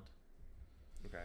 I've heard of this one. So we took the road bikes because we didn't have gravel bikes, and I was like, "Oh, we did the Creeper Trail. It can't be that bad, you know." I was like, "It's gonna be something between the Creeper Trail and the uh, High Bridge Trail, which it, it is. Mhm. It's just a double track thing very through the woods, and we just rode road bikes on But it. But the weather wasn't great, so it was it was a limited amount. We did like a- time on the bikes. out and back. You know, we parked in one of the towns. We got outside of Pittsburgh as it was pouring down rain. Um, parked at some one of the towns, and then we rode out 25 and rode back 25. Okay. So it was a 50 miler, like round trip. And that was wait, when was this? October 2020. Okay. Yeah. And then after that one, I think you were like, let's just get some gravel I bikes. I feel like the bikes were in process by that point, but like we couldn't get some of the components or something. so oh yeah, weren't that was a tough one. That was So yeah, you built right. both bikes. Yeah. Okay. So you got uh, Kinesis, which is basically like I uh, haven't heard of that one. it's a um technically it's a single speed cross bike but because you need such a small size Yeah. so Okay. but it's a scandium frame with like a carbon fork Okay. and it's just like a really small one so It's great. very light um, and then i got a Guerciotti, which is an italian carbon fiber one Not heard of either one of these brands. I think I only know of like the big popular Yeah. brands with ads. Guerciotti's like a big um, bike brand, especially in cyclocross in Mhm. Italy for like decades, and so they've kind of dipped over into gravel Nice. bikes. Um, but yeah, I mean, I, and I think a lot of that just came into because things were so limited. You couldn't Mhm. just like pop on the internet and buy anything. Yeah. You know, at the end of 2020, you're you're basically, um, and I had to buy. I basically bought all of our stuff from Europe because it's like where you could get it. I mean, I Okay. could, you know, the group sets, every pretty much. I think a couple small pieces, you know, were here and there, mail order. Was anything exceptionally difficult to get, or, or just took longer? It's like took much longer than the other stuff. Something that took forever, like the final piece. But I don't It remember was what like, uh, I think just some of the Shimano components, you know, like we got the GRX. Okay. Um, yours is single speed. GRX, and mine is um, two by two by eleven. Mm-hmm. Um, but just some of the things. I mean, you know, there's uh, it's new. It was a new group set at the time, so it's a little Mhm. bit of like tech to sort out Right. because there's two different rear derailleurs and Okay. there's a long, long, long cage and there's a long cage, you know, or something, and they do different things. Um, but yeah, it just took a little bit of time. We got the bikes about ninety percent put together, and then we're waiting on you know something. Couldn't like he couldn't find a chain or like something stupid. It was Yeah. like, you know, you've got I couldn't get the like right uh, bolts to bolt the uh, uh, like the brake caliper, like th- the you know hydraulic caliper, like through the rear chainstay or something to that effect. You know, Do you think? Because most people I know buy buy a bike, you know, complete, Yeah, right? It's yeah. a- or, or buy even a used one. Like, would you recommend that for someone else, like trying to build one? Like, is that like I've You need to only yeah. I mean, not to be like elite or any weird Yeah. thing like that, but I've only ever you've only built, ever built them. them? I only bought a frame and a group set, and then Okay. just built it. So, I, and I've done that probably. Uh, oh, I don't know for like the last all your bikes, all mine. And there's a lot of tech involved, right? Right. And s- I guess so. It is, which I, I kind of jive on that a little bit. You know, kind of figuring out, sorting all that out, and, You and mo- know it. some of it's probably Bike just the like history and like working on bikes, and you know, as a job. Okay. we had a lot of people. Plus, you're gonna have to work on your bike anyway. Right. Yeah. Your bike. I mean, unless you're you want to to take do it to the bike shop all the time, be like, oh no, it doesn't stop. You know, you're gonna have to. You should learn how to work on it. I mean, because Somebody said that to me. and She's like, "Oh, um, our neighbor when she got into cycling, she's like, oh, you know, I'm nervous about the tech stuff. You probably know all that stuff." And I said, "No, I just take my mechanic with me on every ride. I mean, um, I've never, knock on wood, tried to change a tire. I'm sure I could, but you know, he's 99% of the time with me. so, um, Yeah. I- I'm fortunate there. But we did Mhm. have a lot of uh, friends reach out to us in 2020 for advice. Like, Okay. hey, I, I want to get a bike. Oh, nice. You know, Okay. what should I get? hmm You helped a couple like of my girlfriends get Mhm. bikes. Um, Nice. yeah, and those were full bikes. So it was just like, hey, like I saw this. Here's a good deal. Here's a good entry level bike. You know, Oh, okay. it's like, yeah. oh, what do you want to spend? Yeah. Okay, we need to spend double that. But Most now, people are but like, I have five hundred dollars, and we're like, Yeah. eh, No, it's like- you can get some shoes. you can wear five. You can wear five hundred dollars worth of stuff. I was like, Yeah. you still got to buy the stuff to wear once you get the bike. Yeah. you know Yeah. so i was like you gotta i was like you know either do it or don't do it don't you know Right, because i was yeah. like really literally you're just telling you're just setting yourself up to hate this it already Right. sucks And, like I as a sport by design it sucks We do know other couples that cycle and then women that cycle on their own, but Mhm. you've always said that, you know, if if a woman gets a crappy bike, like she's Mhm. not going to want to ride it. And that's Mhm. why so many women's bikes are for sale cuz, you know, they just get a bike. i just learned that on ebay it's like oh my wife here's my wife's bike for sale she never rode it and it's like well dude i mean Yeah. look at this bike and I mean, that's Would your you- life on Yeah. two wheels, right? Honestly- you want to have good equipment. my Yeah. i mean my Makes sense. suggestion would be if you wouldn't ride it then don't get your wife involved in it Good point. Like Good if point, it's yeah. not, if it's not, Yeah. it should be honestly, your bike should be slightly better than mine. Because realistically, that's like the constant downfall of these situations. Yeah. It's Mhm. it's like, oh well, I have a ten thousand dollar bike and I have all the awesome stuff. So here's a three hundred dollar one for you. Come on, let's go. You know, or here's a fifteen hundred dollar one, or you're not really gonna get into it too much, or Uh, whatever. It's yeah. like, You Nope. had a wheel fail near Devil's Backbone, and at the end, both of us were like, "Thankfully, that was you and not me," because you know I probably would have Mm-hmm. Yeah, crashed. that is true. I had a um, carbon wheel separate on the downhill on Okay. um, what is that road called? Beech Grove. okay. Coming down Beech Grove off, it goes in front of Wintergreen. It's the super steep one but I don't know the area. off of um, you're on the Blue Ridge Parkway where Reed's Gap is, okay. and anyway, it goes back down to 151 where the parking lot for Devil's Backbone is, and it's super steep at the top. It's like I don't know, 25 percent or something. I'm sure somebody listening is gonna be like, "Oh, I know exactly where that road is." And so we we had like, and again, this was like a 2020 um, choose your own adventure type thing. So I kept coming up with all these crazy routes for us to do. So we went out the Devil's Backbone and parked in the parking lot, went out 151 to Crabtree Falls Highway, went up Crabtree Falls to the uh, Parkway, along the Parkway, and back down Beech Grove, like to the to the car. Mm-hmm. And this is like the end of the ride. So he passed me, and I'm just like, all right, I'm kind of on the brakes, and so Yeah. I was like, all right, see you at the bottom, and then he's like, I can't stop, and I'm like, When I would hit the brake, it would make the bike would like sort of do this bucking sort of thing, and I was like, something's up. But I'm already like almost going 50 miles an hour, so I'm like not gonna stop and check it out right now. I just not use the brake, right? It doesn't do it if I don't use the brake. So you know, I just fly down and you know whatever it levels out at the bottom, kind of, and you zoom Oh, out. nice. And I got to the car, and I was like, oh wow, the the tire was like, you know, almost off of. It was yeah, yeah, I was super lucky. Just you know, knock on wood. Yeah. Basically, the carbon sidewall failed, Okay. and it it split, okay. and so the tire bulged out. And so when you hit the brake, Oh, as it right, would go okay. around and hit the bulged out part Oh, on the, right. When you hit the yeah. Okay. it yeah. would like almost it almost threw me off of it, and I was like, well, I'm not gonna be using the brake. That's like a be a no go on this descent. So Um, the front front. You said the front tire. rear.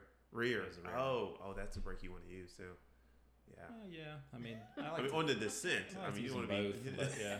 you want to be hitting. The I just front. yeah. So that was yeah that was um that was eye opening. I thought I was like, all right, well, uh, yeah, 'cause I'm not a huge disc brake fan, right? I mean, Got a I'm little like, more stopping power. I mean, okay, and I've I heard a lot mean, of people that not have not a debate. I mean, it's Yeah, just yeah, a lot of people fine, that have that's fine. arthritis are like, it's really good because you're not always like clamped down Okay. on the brakes, which totally makes sense. Okay. Fortunately, we don't have arthritis, at least not yet. But yeah. So that yeah, I mean, it it's a plus and minus. I was like, you know, I don't necessarily need it or whatever. Mhm. Um, so early 2021, I got a new road bike Mm-hmm. that was disc brake. Okay. Um, that bike didn't last very long. I was not a fan. Not because of the disc brakes, Okay. but it was a, a Cervelo. Okay. Didn't like the are like, geometry. ah, yeah. Okay. Um, it was slow. And Really? previous to that, when I heard people go, "Oh, this bike's slower than my old one or faster," I'm like, "Whatever," you know. Yeah. But I literally every time we went went out to ride, I was like, "I'm putting out more power. I'm pushing To harder," thing. you know. Because Hmm. he's like, "Oh, you're you know babying it because it's a new bike," and I'm like, "No, I I'm working and look at Strava. Like Yeah. I'm going slower Yeah, on the same, same- segments same I was efforts, yeah. before." And I feel like I'm pushing harder. So after Yeah, I don't know. I don't know. I 1500 couldn't put my miles, finger I'm on- like I'm done. yeah, I couldn't put my finger on what that was. It was like a Cervelo R series. Mm-hmm. I mean, it was like I mean, maybe because it is For all- I'm so short. It's Yeah. a small You know, bike, for all intents and and purposes, it was like just they're- didn't work. top of the line thing, and it didn't. But it doesn't jive. Sometimes it doesn't jive. So Yeah. I'm back to rim brakes on my Okay. road oh, okay. No more disc brake. Um. Just because that's what was available, right? Yeah, right? that's um, another- I went back to a specialized with rim brakes. So y'all mentioned a lot of riding um, out of the country, um, in the country. What do you take with you on the rides? Like, what do you? The same exact thing every time. Pretty much, yeah. Yeah. Is it with just We water, each- Gatorade? No. What, what, do, what are your What are your road snacks? What's your hydration, if anything? Scratch. Okay. Scratch Labs. Okay. Yeah, we're huge scratch fans. Not only the um, you know liquid additive, but also the bars.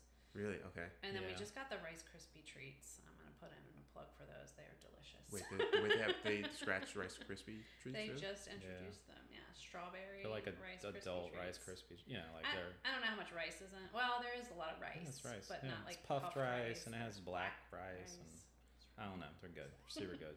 Nice. Um, they're a little bulky though to carry, but yeah, I mean, no, just you know, um, it's two of us, right? So that gives us six pockets. Mm-hmm.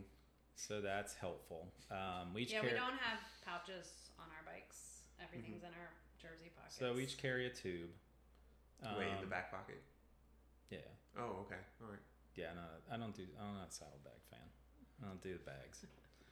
Okay. I spend a lot of money on a bike. I'm not putting extra shit on there. That's gonna be heavy. But I know it's the same thing. But Don't Then worry. weighs Wait, your it- I mean, but the, down. right, you, the, the bag is not like it's the like bag's uh, not there. you know, pro cyclists don't wear pants. You know what I'm saying? They never wear long pants. I don't care how cold it is.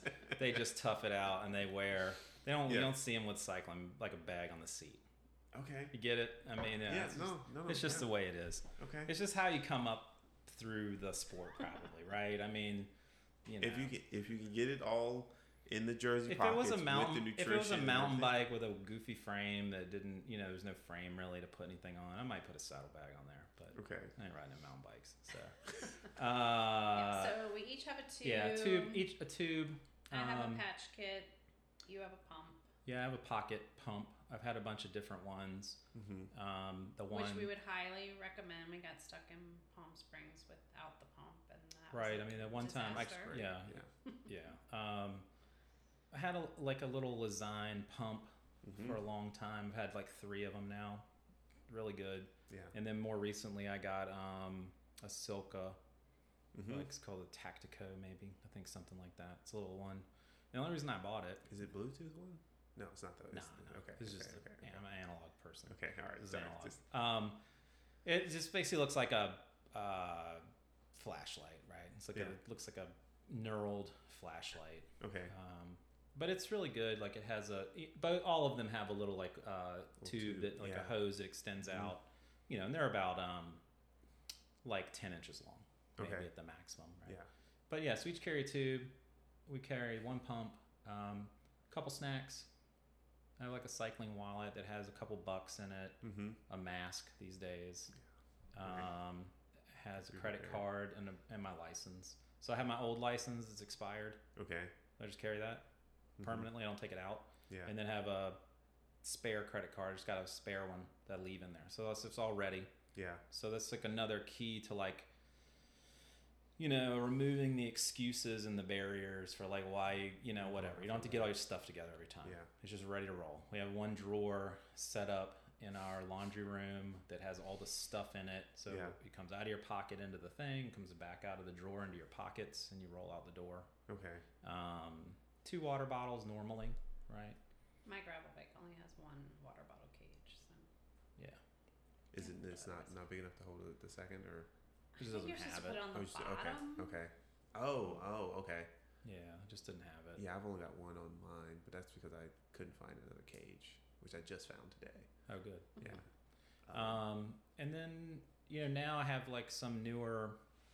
Uh, with my new bike, it's disc brake, so like I have to carry uh, some tire levers for the first Okay. time in a long time because Okay. these like uh, the wheels um, are like impossible to get the tires off of. okay. So yeah, a couple So tires. you can get the wheels off. You can get the tires off without the tire levers. Normally, yeah. Really? Almost Okay. always, I right? can see on, but the off. Yeah, almost always. Um, Okay. in almost every and in fact i never carried tire levers up until a couple months ago then i only started carrying them because the wheels came with them i thought that was a good a good sign. Indication. You might need Yeah. the, the tires were not incredibly difficult to put on but i was like they are you know the newer wheels are the rim beds are wider and um, Yeah. when you're pumping the tire up uh, it pops the bead Mhm. into place because i think a lot of them are also um, tubeless compatible Mm-hmm. so you know, as you're pumping it up and it's popping them into place, I'm like, yeah, I probably need some tire levers in case something goes. Because you know, we live in like a town that's uh, the roads are paved with glass. Yeah. So I mean, God, yeah. you're gonna you're gonna get a flat. Yeah. Um. So uh, one bike pump for the both of you. Mhm. Yeah, just one pump. And, and, you know, the idea that's like insurance. It's like you never ever want to use it. You just I've not actually used. I carry a pump as well on my frame, and I've never had to actually use it for my own flats. I've actually used it every time it's been somebody else had a flat, and I pull it. It's like, you want to use the pump? Yeah.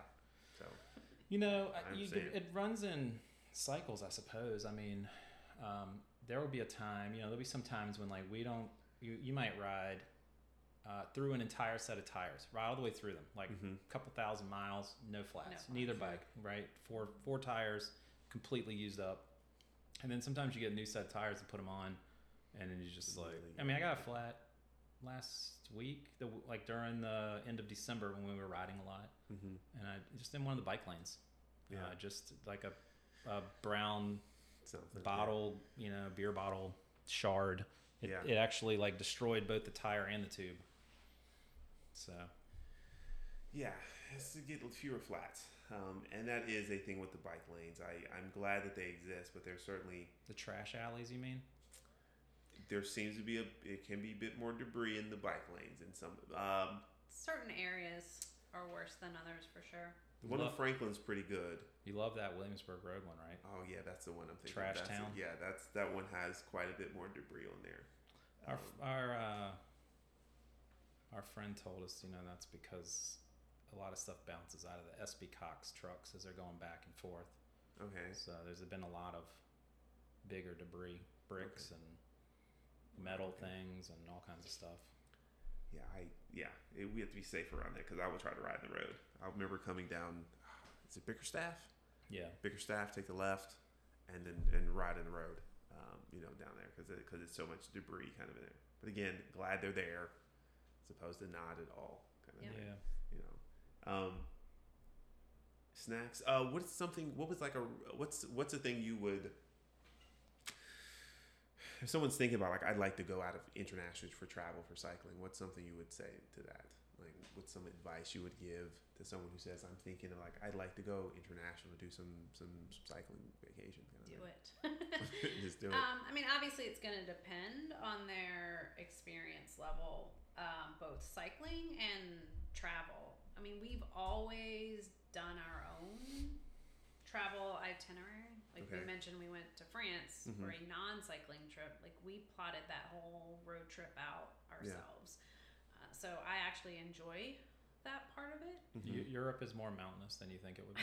That's something I would point out to people. Okay. yeah, Um, but yeah, I mean, if they if you don't if you uh, don't like to ride in the Blue Ridge Mountains, don't Mhm. go to Europe don't go to Europe to ride, Okay. yeah. Because you're not going to. You're gonna be going up or down.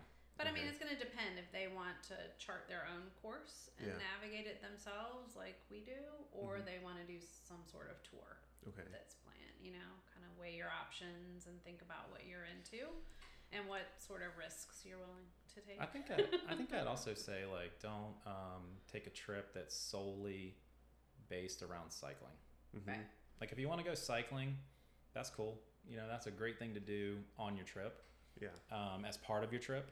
Yeah. But and I would dedicate some time to that, right? Yeah. But I would also, I mean, we always try to travel um, in groups or like clusters of places at a time Okay. because I think you run out of like uh, the magic after a couple days. There's not really a place you need to be unless you're cycling. Like if you're gonna Yeah. go out every day, you're really your plan is to like eat and you know hit hit a bar or something in the evening.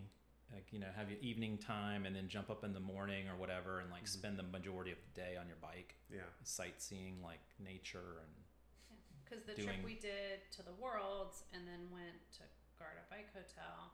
From there, we went to Venice and Florence before we came You a home. few places, so yeah. you had the like excitement of the Worlds, then you Mhm. had you're inspired, go do some riding, Yeah. and then some relaxation, culture.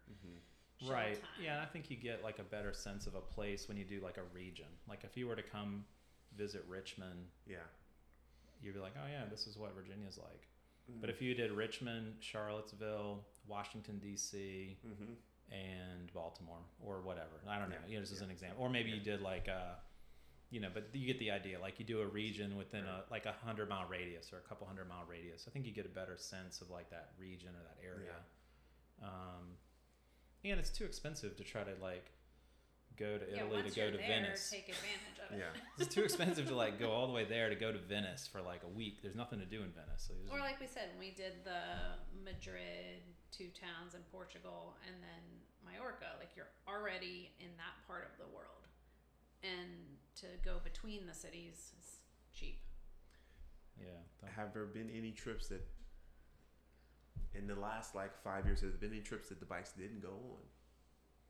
Yeah, the one to the one to France, like well, that was sort of um. While we were there, I think we wished we kind of were like, oh, you know, neat. Mm, Ne- nice is a, um another one of those like hot. We flew to Nice. It was like a hot spot for like cycling, right? I mean, they had but we saw they had the tour started there like Yeah. the year after we went. Saw Mhm. people riding up some very narrow roads with a lot of traffic, and there are a lot of roundabouts Yeah. in France. And we are just like, look at those crazy people riding their bikes. And then fast forward a couple years, like, Well, in my mind, I'm like, I wish I was like doing um, that right so now. yeah, that's probably the only like big trip Yeah. that we haven't taken our bikes, Okay. but just some like smaller things. Like Matt's sister lives in New York now, Okay. and we've been up there a couple times to visit her and to visit some Other other friends that are still Okay. there. Um, you know, we've been to Philly a couple times, but usually we try to incorporate bikes. Well, we're also way like more like uh, city travelers. I guess Yeah. that's a good another point to make. Like we Yeah. don't go to like typically to like rural areas unless it's for cycling events. like that's our like, and then that's kind of like novel. Like, I live around the country, you know. But Yeah. I mean, if we're gonna pick somewhere to go, we're pretty much gonna hit some cities. Yeah. Like however large or small they are, but you know they're gonna have. Um, We're not big beach people, so Mhm. we did go to the Outer Banks a few years ago, but we took our bikes. and we took our bikes, and then I was like, "Oh, this is terrible." our friends are like, we're gonna like go down to, to the water. Aren't you guys coming? We're like, no. I'm we're like, gonna nah, it's it's ride to the super super hot out here and windy. We're gonna like go riding for two and a half hours. Um. Okay. Um. Earliest memory of riding for the both of you. What's the earliest memory of Mhm. riding a bike? Uh, I don't know. What do you what do you think? Wait, you didn't ride a bike as a yeah, kid. I didn't really ride. I mean, honestly, my memory is my sister wrecking her bike, and I was probably in third or fourth grade when that Okay. happened, and she's four years older. Okay. And that yeah. And like I said, I remember having a bicycle, but I really don't remember riding it very much. But you're not- even but even now, I mean, I guess like even now riding. Um, maybe what's a what's a milestone event when you when you finally like started Like when it cycling clicked. for real, you know, or whatever. I mean, Um, and we didn't go into a lot of detail about like events and stuff, Yeah, but yeah. um, I on New Year's Eve, I don't know, 2012, 2013 maybe, I registered us for Bike Virginia, okay. and that's in June. Mm-hmm. And Matt's like, "You did what?" And I was like, "Yeah, I registered us for Bike Virginia. It's like a three day event, and um, it's family friendly. You know, it's Mhm. gonna be awesome. Maybe we'll camp." I was like, where He's where like, is "Where it? is it?" And I said, "I don't know, like west of Charlottesville or something. It was in Woodstock, like Mhm. near JMU." He's like, uh, "You know, that's in the mountains." No, I didn't say that. I said, I said, well, I said, well, that that's awesome. And I was like, uh, we're both doing it, and you're like, yeah. And I was like, well, you know, it's hilly out there, right? And you're like, yeah, I mean, you know. I said it's advertised as family friendly. They're gonna be kids. and I think. I, I probably said like ten times. Well, you know, it's hilly, right? Because this is like probably you'd only maybe been to the Parkway like once or twice, you know. And I was like, well, it's kind of hilly, you know. And um, It was great. I mean, it was hard, uh, but it was good. Yeah, and that's sort of the whole um, endeavor of cycling, right? It's like one upping yourself yeah. every, if not every time, but every few times you go out, right? Or or, or just Do a as you something as you take on something that is seemingly ridiculous, you're then like, oh, what's more ridiculous than this that I can do, right? Mhm. On and then- on until infinity. Well, Yeah. on the flip side of hilly, I had always said I don't need to ride a century. Like when I first started riding, I'm like, why? No, I'm good. You know, I Mhm. started out with like seven miles, 14 Mhm. miles, and Yeah. worked my way up. And I'm like, I don't need to ride a century. And then And I was like, uh, yeah, you, you need to ride one. You're gonna, we're gonna. you, you should do it. I was like, even if you only do it once, you know, it's like a rite of passage. So Yeah. again, like on a whim, I registered us for Between the Waters Ooh. on the Eastern Shore. And I was like, you did what? And there were multiple distances, and I said, you know, I registered us for the century because if I'm gonna do a century, it's flat. You know, I won't have to reserve any energy for that last minute uphill. And you know, if we if we don't want to do 100, there's other distances we can do. Mhm. And Matt said, well, you know, if there's no uphill, there's no downhill. So there's no It's all- coasting yeah, it's all you. you're going to be pedaling for 100 miles. So the first 40 miles was awesome. It was scenic and you're Mhm. weaving in and out and these different properties on the bayside or whatever. And then we got to the top, like the farthest point of the Uh, ride. right, the nose, yeah, northern part of the ride. and it was 60 miles straight into the wind between Mhm. a cornfield and a cotton field. What field. year was this? It was the year before the big rain. So I know Okay. a lot of people did it Yeah. when it, it was like flooded out and you had to ride through like um, Is that 2018? feet of uh, I think it was 2017 then. I think, I, yeah. Um, yeah, 2018 is the one that, yeah, it was the, the roads were, were, were flooded in a couple It was places. 2017. Yeah. 2017 is when you did it. Okay. Yeah. That was the last time. Yeah. That was the once and done for, for me. But I was ready to get off the bike. I was like, you can do that one again by yourself, but I'm not. I don't want to do that again. I mean, since then I've done other ones, very hilly ones. Mm-hmm. Well, we went But- back to uh, bike. So so after we went to Bike Virginia the first time, it, we did it a couple more times. Then it circled back and did Woodstock again, Mm-hmm. and then we ended up doing the Century, like it was like the Saturday Century Mm-hmm. Out of Woodstock. So I was like, that was a good like kind of a marker. Which I'm of the pretty sure progress, that's the right? one where the worst hill was at like Not- mile 90. yeah, there was a long- Like, why would they do this? Pretty long. You said, um, wait, wait, the, uh, Between the Waters 2017, that was your first entry? Yeah. Yeah, that that was also my, my first entry. I was out there. Yeah. um, so I recall the wind. It was not, uh, it was not great. And then I think after that, you know, you were like, okay, well, that wasn't terrible. And then I feel like, I don't know if it was, was it, that was 17. So maybe 18 or was it 19? Like one of those, like pretty subsequently right after that, I feel like you did five or seven centuries in one year, Wow. which was pretty awesome. And, Yeah. you know, especially, you know, I was like, oh, that's super awesome. and along that time, you know, we were also as just kind of, you know, again, making up your own like uh, personal challenges, right? Yeah. Like we were doing, like we're kind of on uh, the last few years, we've been on this um, schedule of trying to do at least one metric century a month mm-hmm. every month of the year, right? So like, um, and then you know, some years like maybe 2020 when we rode a lot, you know, sometimes we do two or three in a month, you Mhm. know.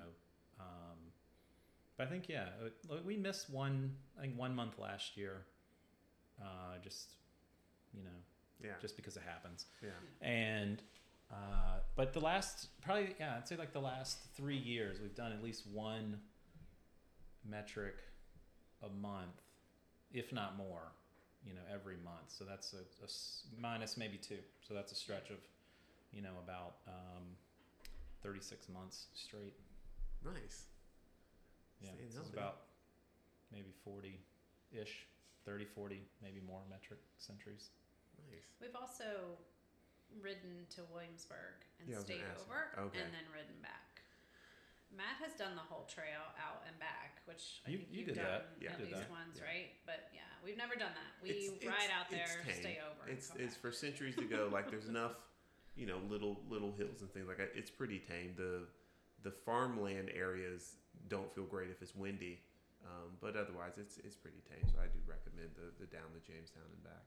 I think the thing that is reasonable about it is that, especially riding it in so many pieces all the time, Mm-hmm.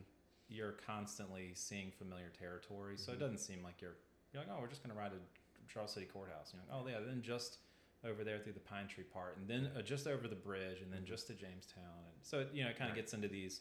You can mentally break yeah. it down Yeah. Where when you go out to an area you've never ridden before and it's just some big craggy loop and that you don't know if the roads are um, you don't know what they do you're right you don't know where they are what they do you don't know where you are on the loop necessarily so Okay. we Um, skipped. What was your first riding memory? oh yeah, right. You didn't tell me. You um just came out the womb. You was on a bike. no no no no i mean as a kid like I, you know just really just bmx bikes as a kid um, Okay. And I mean, probably like my first. I mean, not my first memory, but maybe just like one that sticks with me Early, is like, yeah, you know, as a as a kid, my parents lived on like a a hill, you know, with a gravel driveway. that kind of went down a hill and flattened out and kind of went back up again.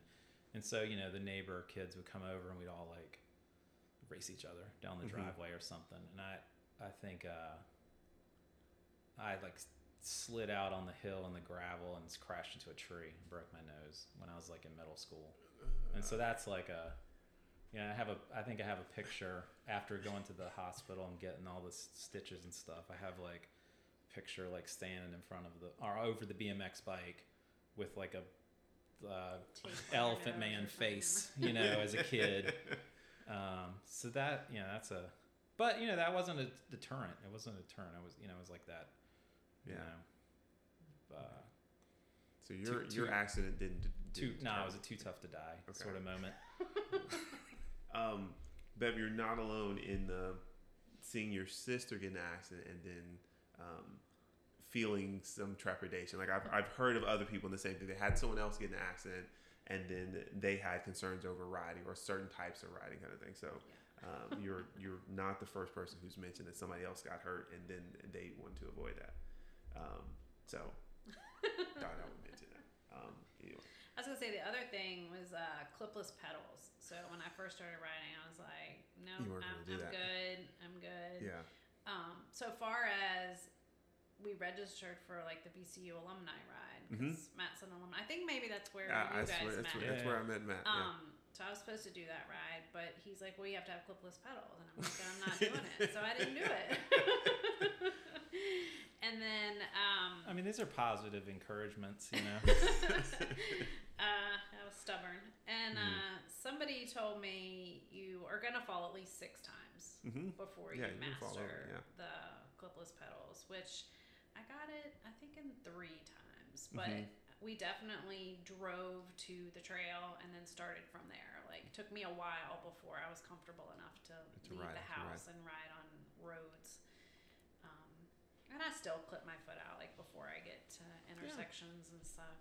better better to be safe yeah absolutely because that is a skill like it's just learning when to when when you need to unclip before you get to the stop sign like some people can do it right when they get to the stop sign and some people need to do it like a half mile before kind of thing so Yeah, yeah. I mean, I think the I think the real magic part is when it all like uh, goes on autopilot. You know, when you Mhm. stop thinking about all the things. Like when you first started riding, um, you know, you were very uh, focused on like riding straight and like holding the handlebars, and you know, it's, it's a rigid experience, right? So like, I'd like literally have to like ride up next to you and hand you a water bottle and be like, "Hey, you should drink some," you know, and and you know uh, now it's it gives me like a like a giggle, you know, when I'm like riding and I like see you over there and you're like taking a glove off and grabbing a water bottle and like you know doing like five things at one time and not paying attention, hitting a bump and you know.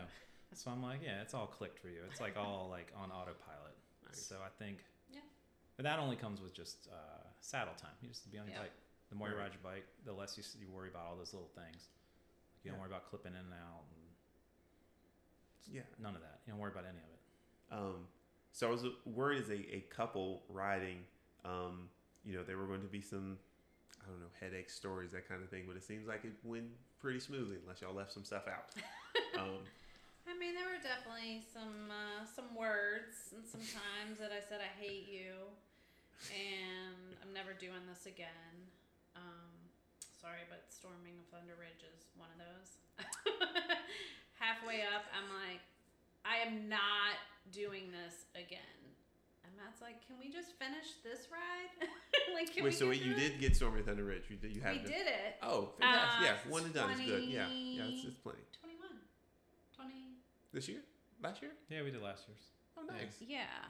Yeah. We did the magic, the magic number uh, route of 85 miles Yeah. By Because we following. some, some, other Oh, people, that on a wrong definitively turn. said we're making a left right at the end, and we went 10 miles out of the way. yeah, Oh, you might have just done the hundred at that point. If you did the, I mean, if you didn't finish Yeah, the we're shooting on seventy-five, you might as well have done the hundred. But Yeah. yeah, um, so I just knew that I did not want to do that ride again, that climb. Mhm. It's just, I'm sorry, horrible. And I have this tendency that it's awful during the ride, and then when it's over, you're like, oh, that was great. Like, that didn't feel so bad. I mean, I Yeah, have what- not had a baby, but I think it's the same thing where people like go into labor and it's the worst thing ever, and they're like, I'm never doing this again. And Yeah. then, you know, two years later, they're having another kid. So Right. I'm like, putting it out That's there right fuzzy. now. I'm not doing Storming of Thunder Ridge because we did Mountain Mama, and somebody told us that that was worse than Storming of Thunder Ridge. So I was like, oh, cool. Well, And- those are all relative yeah. comparisons. I mean, So you I went right back and did Mount Mama again, and I will do that one again. But Really? Okay. well, that, that helps it, is to, to orientate that. I've not done that one. I've done S- Stormy Thunder Ridge twice. Um, and then there was a road in Palm Springs that again Matt had done his research and everything said like you have to do this tramway road. It was in the tour California, and I watched some videos of it. And of course, from the helicopter, it looked quite flat. Yeah. Um, it's like not. yeah. It was not. It was not we awesome. didn't have a good start. So basically, it's the entryway to a tram that then you get on and you go higher Yeah. on the mountain. But um, It just goes up to a parking lot, and I think in the tour California, on that stage, they maybe rode from San Diego all day through the desert into into Palm Springs, and it finished up the tramway, which is like really the only climb there is in the desert right there. Um, So that morning, we're like, it was our first day that we went for a ride in Palm Springs, and Matt's like, "Oh, we don't have a small pump. We Pocket only pump, had yeah. the floor pump." And he's like, "We have our gravel bikes. I'm sure it'll be fine." Knock Famous on- last words. yeah, always. You know, just like So sure enough, as soon as we rode from the house we were staying in, we got to the the intersection, of the yeah. road, and he's like, "I have a flat tire." Which which um the thing they have out there which I wasn't uh aware of is like thorns. Like there's like cactus thorns, whatever needles everywhere. I don't know. This and there's so anyway, it's uh So we found like somebody was coming down and he had a pump and so you pumped up your tire. well I switched the, I switched it to I changed the tube, um pumped it up and we rode another well, we didn't ride. I was like, let's go to the bike shop Yeah. and I'll just get a I'll buy a pump. Yeah. We'll just carry on with our day. Like Yeah. I'll buy a because I just forgot to pack it. So Yeah. I was like, I'll just buy a pocket pump thing and we'll get an extra tube and restart. We'll just restart this. We'll come back up here. We'll do the tramway. And I got maybe the bike shop. You know, in California, all the close, everything close is like three miles away, five miles away. So we got a few mile, like a mile, coasting on. Basically, was a flat tire again hmm and then had to walk in SPD mountain bike shoes like two miles to the bike shop that was closed. It was closed. Oh. On Google, it wasn't closed. So then but we had to- showed up closed on Monday. then the next closest thing was some sort of bike rental place, and um, they had a tube, but I've never seen this thing. It's almost like a tubular tire. It was like the Okay. it was like the tube weighed like as much as a whole wheel. Okay. I guess it's an anti-flat Yeah. tube or something. So I was like, that's fine. Yeah. So put in there, use their pump, got it.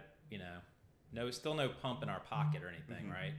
So we rode back to the tramway and started doing it again. Which by that time, you know, your enthusiasm after you've already now spent like two hours of And you walking walked around, Yeah. and all, Ten miles. you yeah. know, In those shoes. Yeah, that hurts. your enthusiasm And it's is low. hot. By that time, it was warm.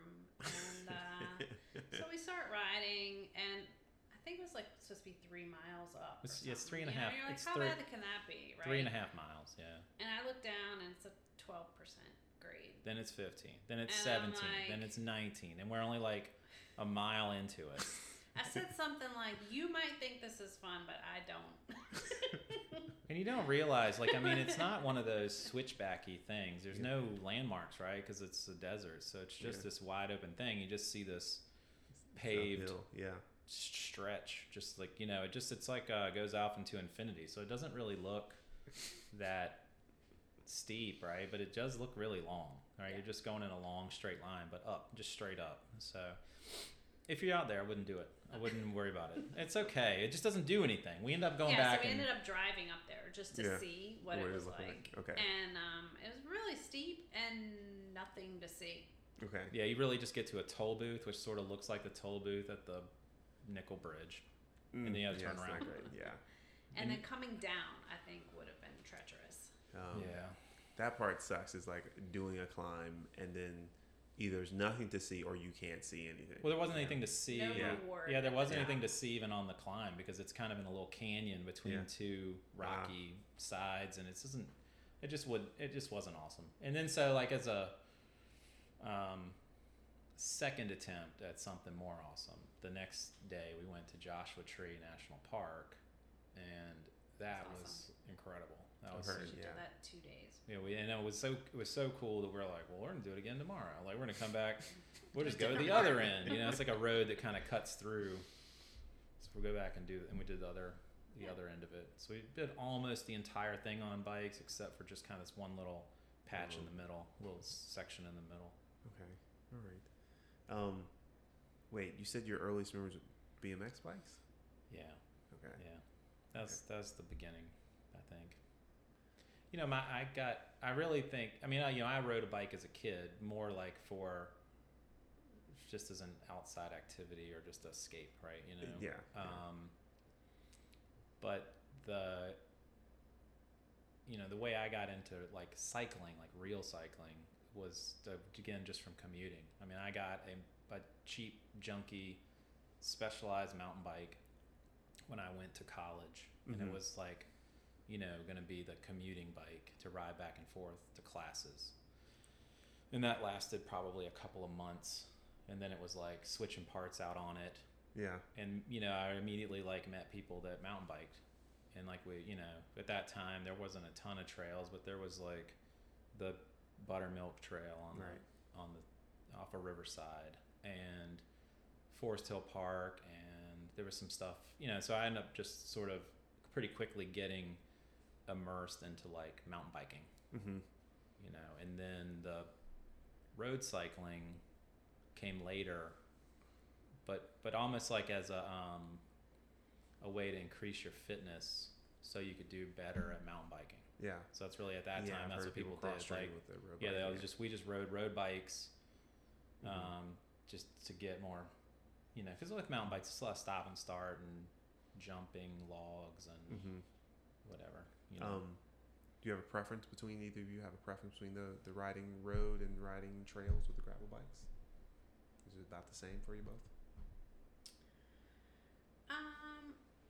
We try not to do all trail. I would say, like even if we're going You out mean on the- the, you mean like- trail. Like if you've got the gr- like yeah, is there a oh preference? you mean of you mean like riding a gravel bike versus a road bike or you mean like riding riding, on a trail versus riding on the road. a, R- right, right, with the combination. right equipment. So if you're Yeah. riding riding road with a road, bike. but when bike, you say a it's trail more you don't mean like the capital trail you mean like the like a like a uh, Dirt trail. yeah, dirt trail or, or gravel or Road something like that bikes. with the gravel bike. no on the road Oh, really?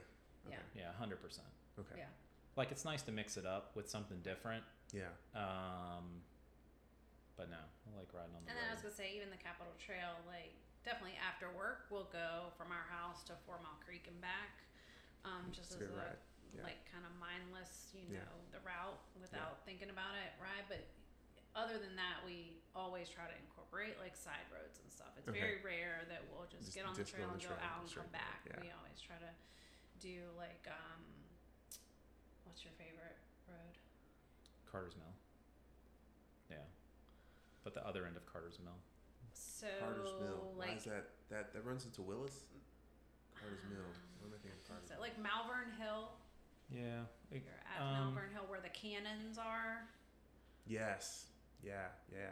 Yeah. and you yeah. come back towards the trail. Yeah, I know that road. Yeah. It's yeah. all downhill. It's really fast. That's true. That's right. It is all downhill. Yeah, I've been on. yeah that, that that one's cool um yeah i mean i you know i think i like road cycling for the consistency of Mhm. the equipment right i mean i feel like there are changes that road bikes have made over the years but they're still recognizable as road bikes Yeah. I mean, you know, I have a couple different bikes, different, um, you know, generations or whatever. I have like anything from like a vintage bike to my current, you know, brand new bike. Um, and they're still recognizable as road bikes. I mean, the frame shapes are the same and the equipment's generally the same. Mm-hmm. Um, whereas mountain bikes zigzag all over the map in terms of like kind of the equipment. there. approach and the categories. You know, Mhm. mountain biking's real big into making categories for you to fit into. Okay. The You know, road cycling, there's one kind of road cycling, really. So you're on the road. Just yeah. on the road. You're Yeah. riding on the road. Um, you can ride faster or slower, but generally the etiquette's similar. Mm-hmm. And you know, um, and that may be some of what frustrates people is the lack of etiquette Yeah, yeah, or some people's not you know knowledge of the etiquette. yeah. Um, I thank you both for Thank your you. for your time and fun. coming out and, and, and talking and letting me record everything. Um, people may have questions, so if they do about traveling stuff like that, I might forward them to you. Sure, Um, sure. You know, so because I'm sure they'll appreciate that. Yeah, I can But- only tell you the way we do it. So It's good enough. yeah, Um, but yeah, thank you for your time. Appreciate y'all coming on. yeah, man. Thanks for having us. Thank you.